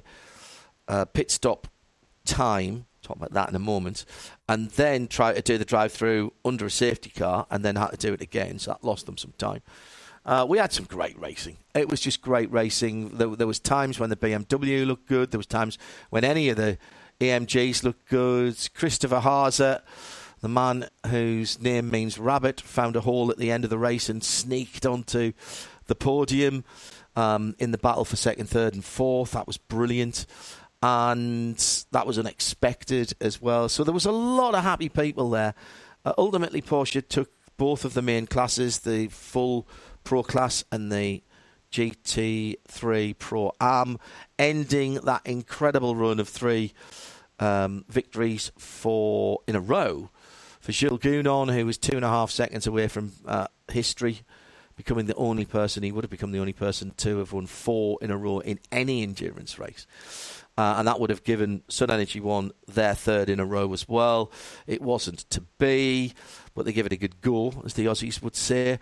Um, I'd like, I would like to talk um, uh, about a couple of things that came up. I'll do that in a second after some tweets here. Um, uh, I don't think the Bathurst tw- the Bathurst twelve Hours would survive as just a G T race. Us fans like having the marked cars and the other invitational cars, says Edwardian. Uh, The Right Turn Lover says, with the current state of B twelve regs, we need more class mixing, not less. Strategy currently mostly eliminated. We need the traffic mix-up. That's a very good point, actually. Uh, L A Filipponi says, needs to stay multi-class. I think it's fair to say they've been struggling to get G T fours, but the marked cars should absolutely stay. Maybe a chance for G T two to come in. Bring Porsche Cup back. Just thoughts. Well, we did have a G T two um, K T M, didn't we, um, at the... at the race, but that didn't start because of an accident. Um, that was in. I was really disappointed by that because I wanted to see how that went and how the, that G T two K T M. We've seen lots of G T three and G T four K T Ms in our other racing in the time. Um, the bit I want to talk about with you, Nick, and Tim, jump in as well, was the reintroduction of Um, standardised mandatory pit stop times and stint lengths. Um, one or the other is bad enough, but both together, for me, slightly um, took the strategy out of the race. Um, isn't, isn't that, though, John, the same problem they have with the um, Spa twenty-four as well? Yeah. You know, yeah, it's, it's an, it is. I, I'm sorry, I don't know enough about the history of the of the event, but certainly it's an S R O thing, and it, it's it's you're you're effectively dumbing down um, the ability of the teams to influence anything in the in the in the overall race. The issue for me is part of endurance racing is to be able to go fast and save fuel, and if you can go fast and save fuel, then your pit stops, you get an advantage in your pit stops. Same as saving tyres. They also allow tyre changing and fuelling at the same time, which I never think is a good idea in endurance racing. Because, again, if you're leaving a set of tyres on, then you should be, particularly nowadays when, you know, we're supposed to be using less of everything, um, and fewer tyres are being allocated. There was only twelve sets of tyres for the whole meeting for the G T three cars. And I think you should get an advantage for that. So if you don't have to change tyres and that saves you fifteen seconds in the pits, then, um, you know, go for yeah, it. And uh, how good you look. Um, it it takes out a bit of the strategic element of it. And there was a number of voices, not the people who won, um, certainly the car that was second, Kenny Abul, their work, uh, Sun Energy One, work the regs because they enter in full pro, which means Kenny, being a bronze driver, doesn't have to do his third of the race or whatever it is for the Pro-Am. He's only got to do forty minutes. Actually, he did more than that. He did a full stint. Um, but after that, effectively, it becomes a two-pro driver car. And that's how they won it last year. It, we call it the Kenny rule. Um, but they need, they needed, they felt they needed to have the flexibility to do... Um, slightly different pit stops, and I also they have two drivers who can save save fuel. It, I've raced in uh, where there's been statutory pit stop times, but that tends to be because it's um, club or national style racing where you do not want people racing around and people like me driving out without having me belts tightened up and things like that. Yeah, and also you don't you want, want people to spend money on pit crews. Correct. Exactly. You know, but if you've got a full professional race, one of the, the top four or five, in the top four or five, sorry, endurance races in the world, then that's yeah. not what it's about. Mm. Totally. Totally agree. Tim, any thoughts on that? Nothing you haven't already said. Mm. The problem is, you see, John, I think, Dan, you and I are pretty much purists, because you know, no, I hated that year at Le Mans when they, when they were doing things in, you know, in, in parallel. Because... Um, mm. It was massively exploited, as they were allowed to do by Toyota. Um, yeah. Now, obviously, oh yeah, they changed the bodywork every, uh, every every stop, every, didn't they? Yeah. Now, of course, in, in the States, it is it is done. It's always been done in serial, which is fine. So they've got their racing tuned that way, and of course, they have many other things that even things up with the multiple yellow flags. Where, you know, in Le Mans, now they've gone back to power, to serial again, which is great because that's how it should be. Um, yeah, I agree. We had full course yellow for the first time at uh, Bathurst, that, where we didn't have to deploy a safety car, and it was used a couple of times to great uh, effect. And by the way, Sorry, Michael so, Massey was... So the full course, you mean they had like a code sixty? Yeah, code eighty as it was there. Yes, right. eighty clicks. Um, and it was used to great effect to get rid of a couple of bits of debris on the circuit. So, I mean, I, it was less than a lap, one of them. Uh, full course yellow came out. The bit of debris, I think it was a boot lid from an Audi, um, um, was was collected by one of the marshals, and then we went back to green straight away. And I, I was about to say, uh, by the way, Michael Massey was back in uh, race control for Motorsport Australia, I think, at the weekend. A couple of people recognised his voice, and I, I thought he? I'd seen him. Yes. Did they? Well, yeah, hey, fine, yeah, he's not. That's, you know, you can't, you shouldn't destroy someone entirely with one mistake. To be honest. Correct. Correct. Um, I have no doubt that uh, Tim is going to ask you about um, how many world championships uh, one of the principals of Red Bull thinks Lewis Hamilton has won in a minute as well. Uh, so all in all, it was a great uh, it was a great weekend. Uh, the fans came out uh, in force. Not quite, but almost a record crowd, but more camping than ever before. Uh, we had rain, we had sun, we had wind. We didn't have any kangaroos in the main race, although sadly one skippy was cleaned up in the one of the um, uh, support races, which were phenomenal. I think every Alpha G T V six in the world was in one of the races. Uh, and they were all streamed because there was extra streaming on Friday, which was huge. Uh, extra streaming on Saturday morning, which was also huge. And then Saturday afternoon and Sunday, obviously, on on television as well uh, in the Australia. Uh, uh, one thing I do want to say, for those outside of Australia, just, uh, I know I say this, I, tr- I try to remember to say this every year, but on Sunday, five thirty in the morning, national television. Now, there was a couple of channel changes, but it was all free to air on various of um, Channel seven's affiliates, whether it was seven or seven Mate or whatever, all the way through to six o'clock in the evening. Yes, there were ad breaks on that, um, but we tried to get those off. We were self-sufficient on that, and we tried to get those off on the network show when there was safety cars and such like, and rattle through a couple of them. So we had pretty much the last half an hour ad break free. And um, one point three million viewers in Australia on the network television. That's not the streaming and Fox and K O and the international stream and, and our audio as well, by the way. Um, that's an extraordinary percentage of the population. Um, uh, p- put it this way, if um, Daytona had got the same percentage of the population on N B C, sixteen point eight million Americans would have been watching Daytona on N B C, not the seven hundred thousand that did watch. Aussies have taken it to heart, and this race is now huge in Australia as well as globally. And it does still prove, whatever anybody else thinks, the power of national network television. Um, for the ho- for the home audience, um, our, our listenership figures were up on twenty twenty-three, and actually up on twenty nineteen, right across the board. Uh, with bizarrely, well, perhaps not bizarrely, um, our biggest. I think I'm right in saying, and, and Eve will tell me on the chat here, but I, th- I think our biggest listenership was in Australia.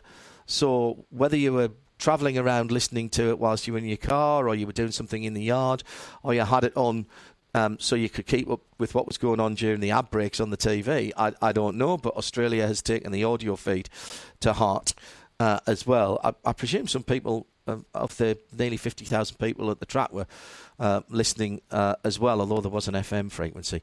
Really, really good weekend.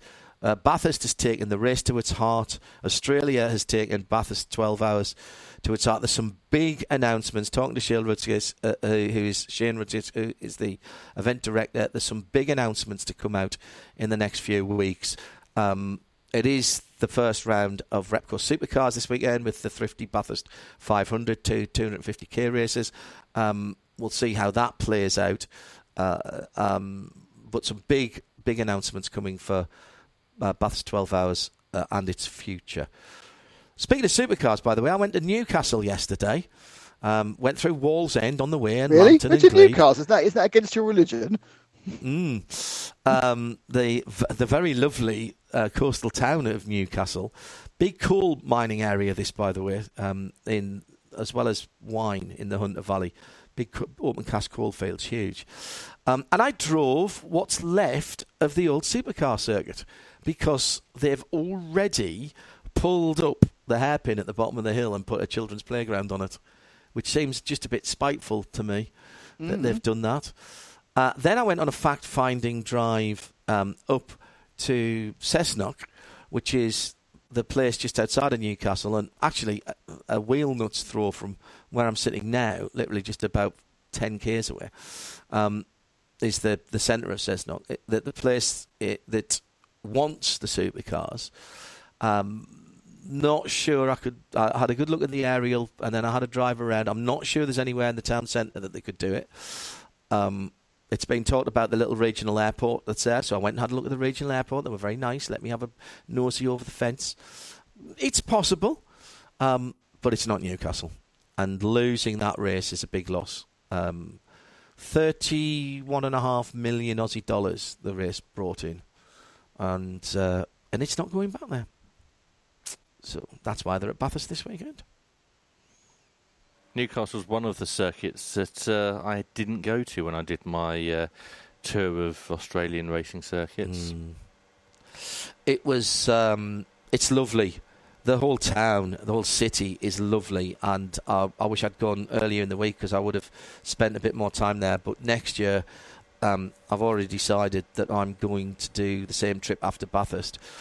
Um, the, the, the strange coincidence that I was talking about at the, the top of the show was that I was looking for somewhere to eat the other night and trawling through so that I hadn't stayed in the hotel all day because I've been working. And... Um, A, a local bar stroke bistro came up called nineteen, so I put that into the K N S sat nav and off I toddled, and that again it's about ten or fifteen kilometres away, and I paddled up the road, and as I turned right into uh, the area that it was, I realised I'd turned into Chateau Elan. Well, not me personally, yeah. I had gone onto the drive of Chateau Elan, and it is the Chateau Elan that Dom Pinos established down here in Australia. And I have to say, when I was sitting having my Tuesday fish and chip special uh, in the in the bistro, uh, it got a bit dusty in there because I thought this place wouldn't be here without Doctor Don, and neither would I, um, having just done my tenth network television presentation of the Bathurst twelve hours. And it was it, it was Don who set it up. Well, it's not owned by the family anymore. They still own the one in Georgia. But, ah, just in, incredible that I hadn't realised how close I was I was to it. And uh, that brought back some happy, happy memories of Doctor Panas and uh, and Nancy, the very lovely Nancy, his good lady. Um, and I do still miss him, one of my motor racing dads. So that was a nice little homage, little uh, little trip. Trip out. Beautiful area around here, Nick. You would love it. You would absolutely love it. You and Rach need to get down here. Um, right, enough of the travel log. Where would you like to go next, Tim? Let's go to Finland.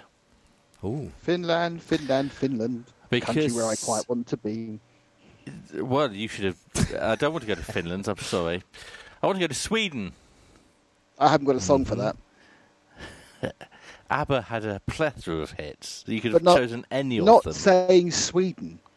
No. That is still, by the way, that is still my biggest wish for two thousand twenty-four. It has nothing to do with motorsport. It's for an ABBA reunion at the Eurovision Song Contest being held in Sweden fifty years after they won. Oh, yes. Uh, they keep saying no because one of the girls is, is um, uh, apparently has very bad stage fright. Yeah, uh, these days, so it probably isn't going to happen. But it's literally the thing I think that every every good fearing man and woman and everything in between wants to see. They can take it's the like holograms over, can't they? They could. That's yeah, very could. True, actually. Yeah, this, this, it's not quite the same. Have I you think seen it's Agneta? Uh, I haven't. No, because it's about one hundred seventy no. quid. No, you can get tickets cheaper than that. Uh, I, I have go. a cunning. I have a cunning plan, Nick, mm-hmm. for a works night out. The the ABBA stadium thing. Yeah. Cool. I'll let you know. Down by, um, isn't it on the old Olympic Park, isn't it? It's near the Olympic Park. It's on the other side of the railway. Ah. I'm sorry, this, for the people not in English, this is ABBA Voyage, is it? Yes. Which is a, the hologram of which they ran for a short period of time in the West End, and now it's so popular they have built their own stadium for it. Which was only supposed to be there for a year, and then uh, because it had sold out, they uh, decided to keep it there for another year. And another year, and another. Let's be honest, though, it's forty years of uh, Les Mis coming up this year or next year, so, um, you know, it, it, some of these things just get run and run, don't they? The mousetrap's been on week... for about seventy, hasn't it? Mm. In yes, spite of itself. ninety And it's the ninety-second running of Le Mans this year as well. Yeah, that, that's is... not running every. That's not running seven times a week, though, is it? No, but it is a full They're day. They're not performing live seven, seven times a week. No. Mm, true. But then not another ABBA. No. Well. Anyway. Uh, Shall we get back to motorsport? The reason I got confused with Finland and Sweden is because it was Esa-Pekka Lappi who won mm. Rally Sweden at the weekend, taking Hyundai's second uh, consecutive uh, win, and meaning they are now uh, doing very well for um, himself. I, I, I don't want to seem like I'm paying attention to rallying, but even though he won, he didn't score the most points, did he? He did not, no. No, no, he didn't. But he, but but that was because he didn't score very well in the, or at all, in fact, in the um, super smashing special, super special smashing great. Super smashing great. Look at what you could have won. Speedboat, um, yeah. So it's yeah. a bit pointless winning, really, wasn't it? Yes. No, well, it was a bit pointless winning anyway because he's not a full-season competitor. Yes. So he's not going to win the championship anyway. He should have let I, his I would just teammate uh, Thierry Neuville win. Mm, uh, Neuville finished fourth, but still leads the championship. Three points ahead of Elvin Evans, who finished second. And scored the most points this weekend. Yes. Because he led at the end. I think he led at the end of Saturday. He got good points on the Sunday sprint part. And did he win the Super Special Smash and Great? Uh, let's have a yes, look. Yes, he did. He got yes. five, didn't he? Yes. Yeah. Mm. So in the confusing uh, W R C points uh, system, uh, Thierry Neuville leads by three points from Alvin Evans. Uh, they both have one rally win apiece. Adrian Formeau is third on a distant twenty-nine points. Uh, Sébastien Ogier has fourth in the championship on twenty-four points. He didn't even go to Sweden. Uh, Ert Tanak is fifth. Uh, the winner of the Rally Sweden, Pekka Lappi, is down in sixth. Uh, Takamoto Taksuta is uh, in seventh. Kadyrov and Pera, eleven points in eighth. Oliver Solberg is ninth. And Andreas Mikkelsen is tenth. We've so started something. Come on, sorry. That with uh, two rally wins uh, out of two rallies, uh, Hyundai would be well clear in the Manufacturers' Championship. I would expect that. They're not. They're uh, equal first with Toyota. Was he you know, pre-registered for points, though? Lappi, no. Well, there you go. You're only, no, you, can you I have just to... say, mm-hmm. I, I know I'm a little bit down generally on rallying, but this does sound like a total farce. Yes, it if, is. If no one's ta- how many people are, who are actually in a competitive car are doing the whole season?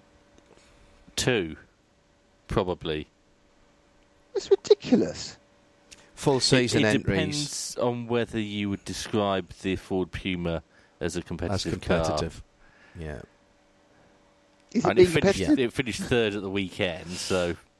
It, interestingly, talking about scoring points for manufacturers' championships.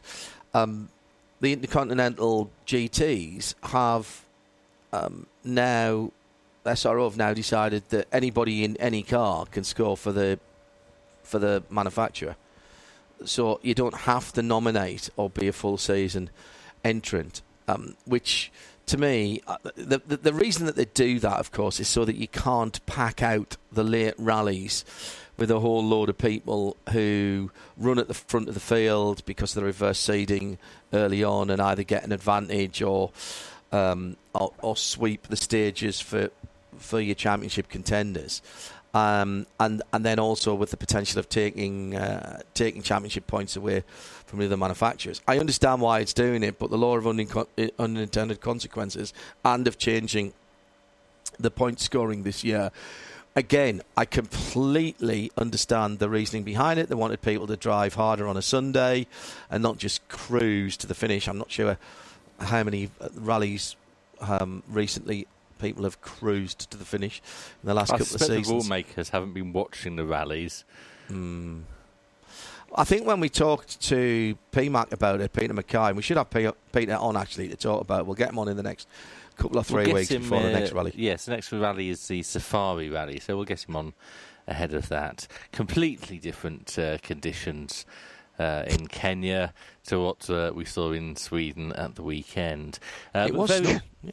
very similar conditions uh, were seen in Andorra at the weekend, where Baptiste Panissier in the W R M by Shanrin Motorsport S R D Racing uh, Clio posted a perfect score in the Clear Ice Trophy season finale. Excellent. At the, Andro- at the Andorra track? Yes. Excellent. The highest track in the world. In the world. Yeah. But it was Antonio Otero for Puzzle Motorsport who took the title, celebrating his forty-second birthday in style with his first championship win. I've had a couple of emails whilst I've been away, Tim, that really should have gone to you Uh, the first one from the Mountain Gorilla Rally, yeah. and the second one from Visit Stockton up, up, upon Tees. Both basically saying the thing is, how have we become usurped by the world's highest permanent racetrack? Because you don't seem to want to talk about us anymore on oh, Midweek Motorsport. That's not true. Um, in fact, next Wednesday, mm-hmm. are you a ah. fan of Fairport Convention? Oh, yes. Yeah. Because they're still touring with one of the original members. Really? And Aren't next we? Wednesday, while we're doing this show... It's uh, not so much right. a convention anymore, is it? It's just one of them. Well, no, they've got new members. There's, there's four of them in total. Right. Um, mm-hmm. Out of... I mean, over the sixty... or nearly sixty years that they've been going, fifty-seven years they've been going, uh, they've had about forty different members, but there's four yeah. of them at the moment, and next Wednesday uh, evening they're at the Arc Arts Centre in Stockton-on-Tees. So who's left? It was Richard Thompson who's... Who, yes, he's um, gone. Right. Um, I can't remember who the uh, what the full lineup is now, uh, but yeah, Richard Thompson uh, is no longer there. Um One of the original members is uh, is dead, unfortunately, so mm. that's his reason they for They were not described to... as the British version of Jefferson Air- Airplane, really, weren't they? Yes. Um, they were a pretty, pretty good um, folk oh, rock d- type thing. Are they prog rock, are they? No, well, they're folk rock, prog really. Folk. Yeah, ah, folk right, rock, folk. folk, prog folk, yeah. Think um, sort of uh, Bob Dylan, Joni Mitchell... songs. They sort of did they did a few covers okay. of those. Good. Um, now we'll last a, week yeah uh, was half term. Yeah, well no, because it some some places it was last week and some places it was the week before. Well, if you're in Saltburn, the half term panto is still on at the Saltburn oh, no, Community not. Theatre. Oh. I thought that was behind you now, Nick. Uh, the very exciting, exciting story of Humpty Dumpty being performed there. Exciting. Excellent, said the Teesside Daily Bugle. Uh, the Teesside Lions are facing the Bristol Hurricanes at the Essen Arena on Saturday at half past three. Basketball. And tomorrow night at the Globe Theatre in Stockton, Professor Brian Cox is on stage. Uh, because if it's happening, it's happening in Stockton-on-Tees. Excellent. Well done. And we didn't rehearse that bit at all. Which jingle would you like me to play next? A or B? Um, what are you voting? B. Nick? B. Yeah, okay, I'll go B. B. Yeah. Yes. And now, from Norwich, it's the Quiz of the Week.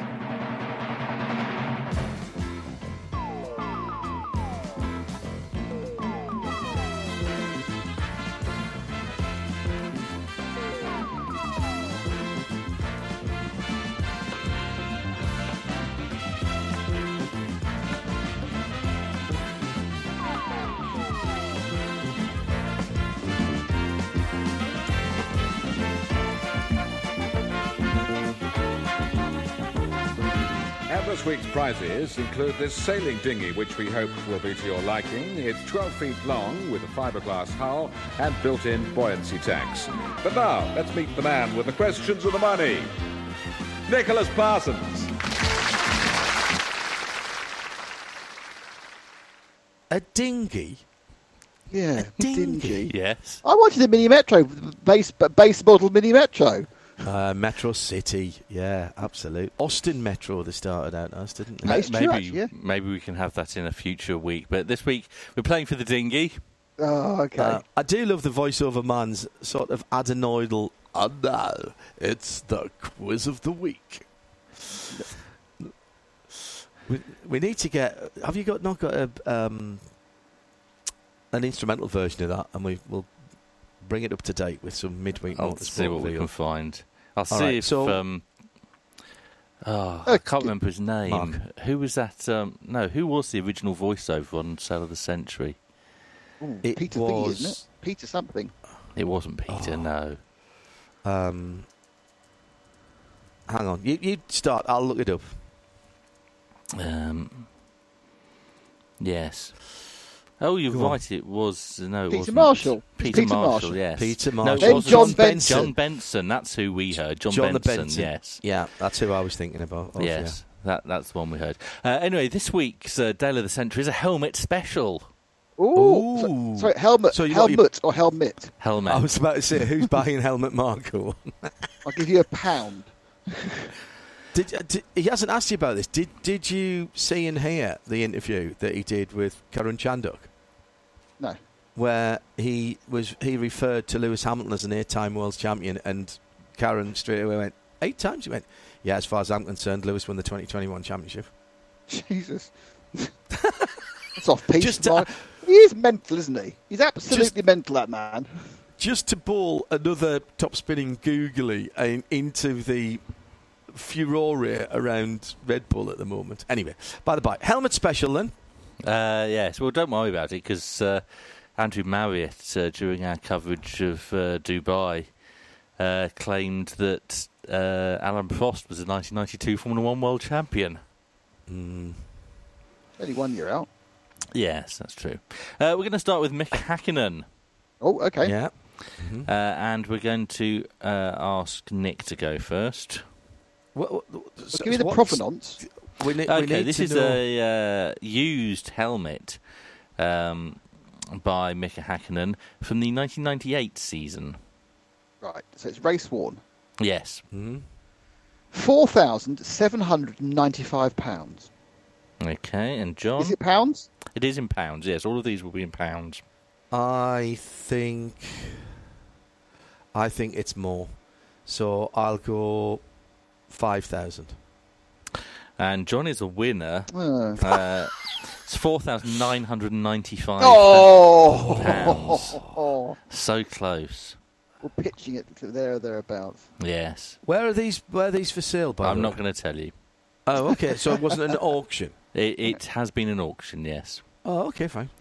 Uh, next, we're looking at a twenty twenty Lando Norris with signed visor. Ooh. Yeah, but has he worn it? No. Right. This is not John. Who's first? But it is Me. Signed. John's going first. Um, full size. This is full not one size. Of the little replicas. This is, this is not a half-size replica, no. They only go for about one thousand pounds. Oh, do they? Um, I might have given you a clue there. fifteen hundred pounds. Nick. eighteen hundred fifty. Nick's the winner of that round because it, uh, it was two thousand seven hundred fifty pounds. Mm. Okay. Uh, next, Lewis Hamilton. Yeah. This one is uh, an official replica, mm. so not worn, and it's not been signed. Right. Uh, okay. It's from twenty eighteen. Mm-hmm. Uh, Nick, you're going first. twelve hundred fifty. John? Oh, it's, surely it's got to be more than that. Um, or is it? So, so it's full size, though, is it? It's full size. I mean, buying a helmet is, is a thousand quid, isn't it? What did you say, Nick? twelve fifty. I went low. I'll go a thousand then. Nick wins six thousand one hundred pounds. What? I know. Uh, Phil Reed is next. Oh, okay, Ooh. real one. Worn. A, a real worn one. In fact, his last ever crash helmet, and it's been signed. Mm, yeah, but it's motorcycling, isn't it? Mm. It's not my problem. It's John's problem first, anyways. So that's all right. It's the best thing so far, by the way. Uh, well, it's the only one that we would go for, isn't it? Mm. So, so what year is this from then? If it's his last ever helmet. Tim, do you know? Let me uh, look at the information. Uh, nineteen sixty-three. Oh, my Lord, okay. Okay. Well, he raced after that, because um, he raced at the T T till the late seventies. Uh, yes, this is his last ever... Oh, sorry, you're right, yes. This is not his sixty-three helmet. Uh, it's... It's being sold alongside the nineteen sixty-three Brands Hatch Championship Trophy. So it is a nineteen eighty-two two helmet. Right. With a trophy? Okay. With a nineteen sixty-three trophy. Ooh. Okay. All right. You go, John. Uh, the helmet is uh, X made by X-Lite, and it's carbon. Ooh, really? And nice. uh, um, comes complete with a scrutineer sticker. Well, I'd hope so if he actually used it. Five and a half thousand pounds. I'm going to hope it's more, so I'm going to say six. John's nah, got it spot six. on. Five and a oh. half thousand pounds. Would you pay that for it? I don't know. I might do. It's, it's the best souvenir so far. That's what they cost. I think so. It? Yeah, I suppose. Uh, so tiebreaker time. Oh, mm-hmm. Exciting. Uh, this is a two thousand six uh, helmet. Mm-hmm. Right. Uh, from one Jensen Button. It yes. comes complete with radio lead and drinks tube. Ooh. So it's race worn. Yeah, it is race worn. Ooh, right. From two thousand six. Who was driving so for in two thousand six? That was, uh, B A R. Uh, right. right, so he's British and people like him and he's race worn it. It's got some gubbins. I'm going to go nine thousand nine hundred ninety-five pounds. John, it's got to be worth Five more than that. I, I, I'm not sure. I'm not sure. I'm going to go lower. I'm going to go lower than that. But how much lower dare I go? Well, you could just go a pound lower, but... That's not how we play this game, Tim. That's how John plays this game. All right. Well, I, I, I can't tell whether Tim is trying to throw me off by saying it's got to be more than Who that. Who knows? Who knows? Oh, it could be a double bluff, couldn't it? Mm. I'm going to say ten thousand pounds then. I'm going to say ten thousand pounds. So you said nine thousand nine hundred ninety-five, Nick. Yeah. Yeah. Nick is the winner of this round and oh. of the game because it was nine thousand five hundred pounds. Oh, oh, I've got a pound, Laura. You got, That's as close got, as I've been for got ages. You, you got yourself psyched out by Tim there, John. A nightmare. Tim actually psyched me out. Absolutely. uh, uh,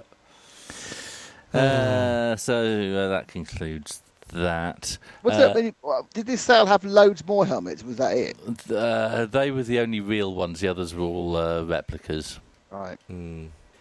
Uh, half-scale replicas at that. So let's move on to this. The news that no one is talking about. The stories that aren't reported anywhere else. And for valid editorial reasons. Pointless press release of the week on Midweek Motorsport. I always have a slight, uh, there's a slight air of trepidation when we do this because I never know where, none of us know where it's coming from. Nope.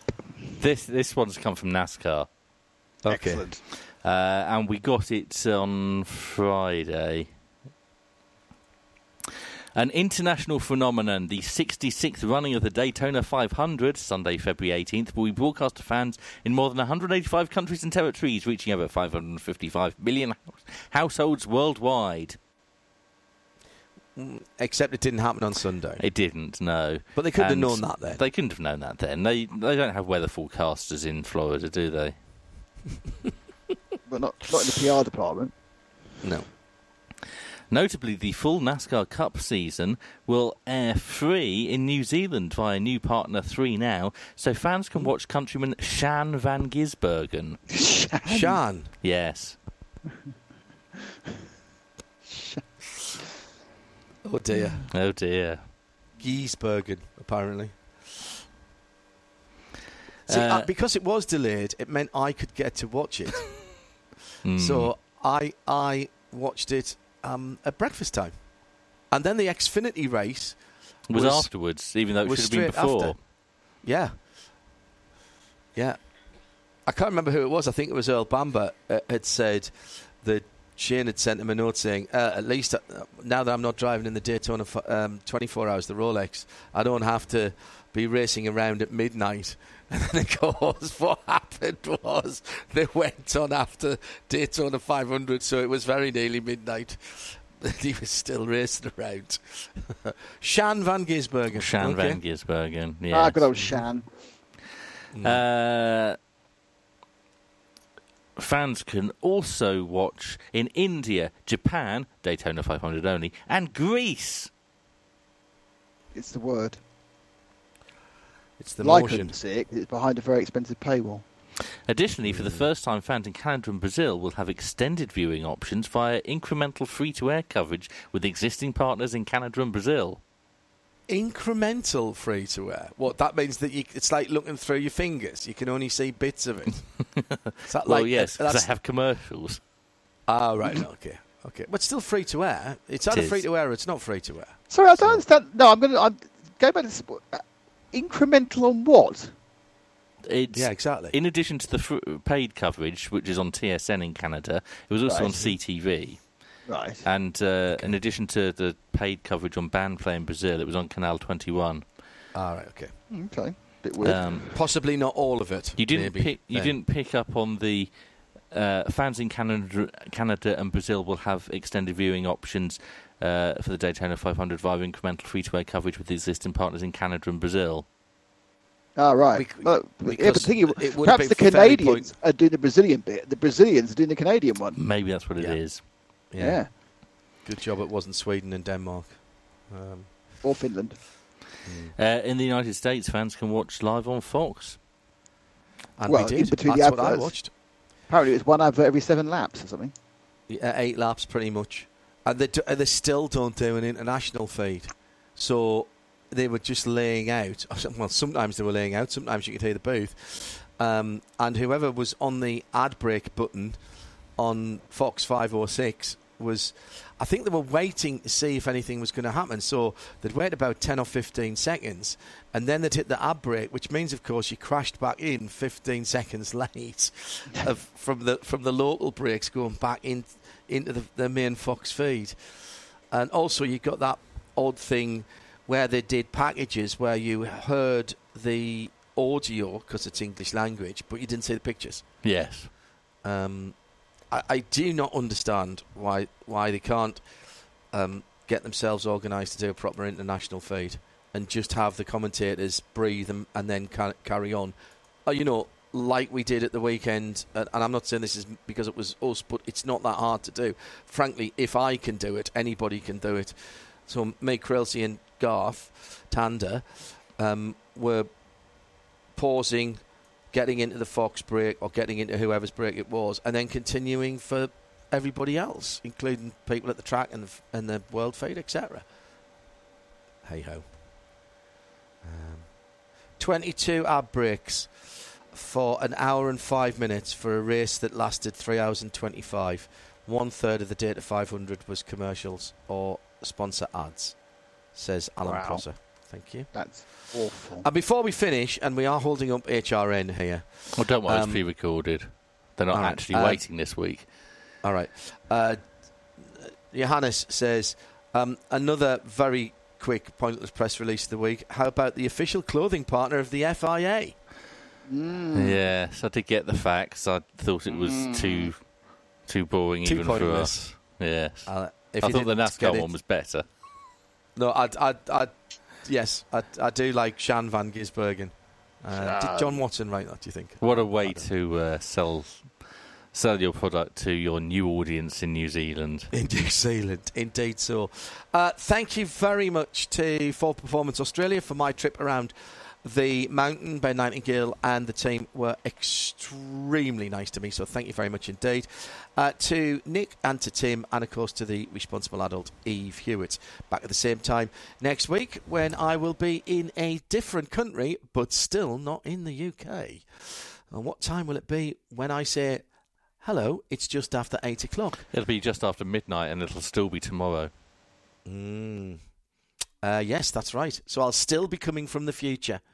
Uh, next week, but slightly less from the future. Uh, you'll find out more about that next Wednesday, eight o'clock U K, or whatever time zone you're on. That was Midweek Motorsport, Series nineteen, Episode seven. Thank you for all your comments tonight. They've been great. Uh, no time to explain. The llama is just filling in a visa.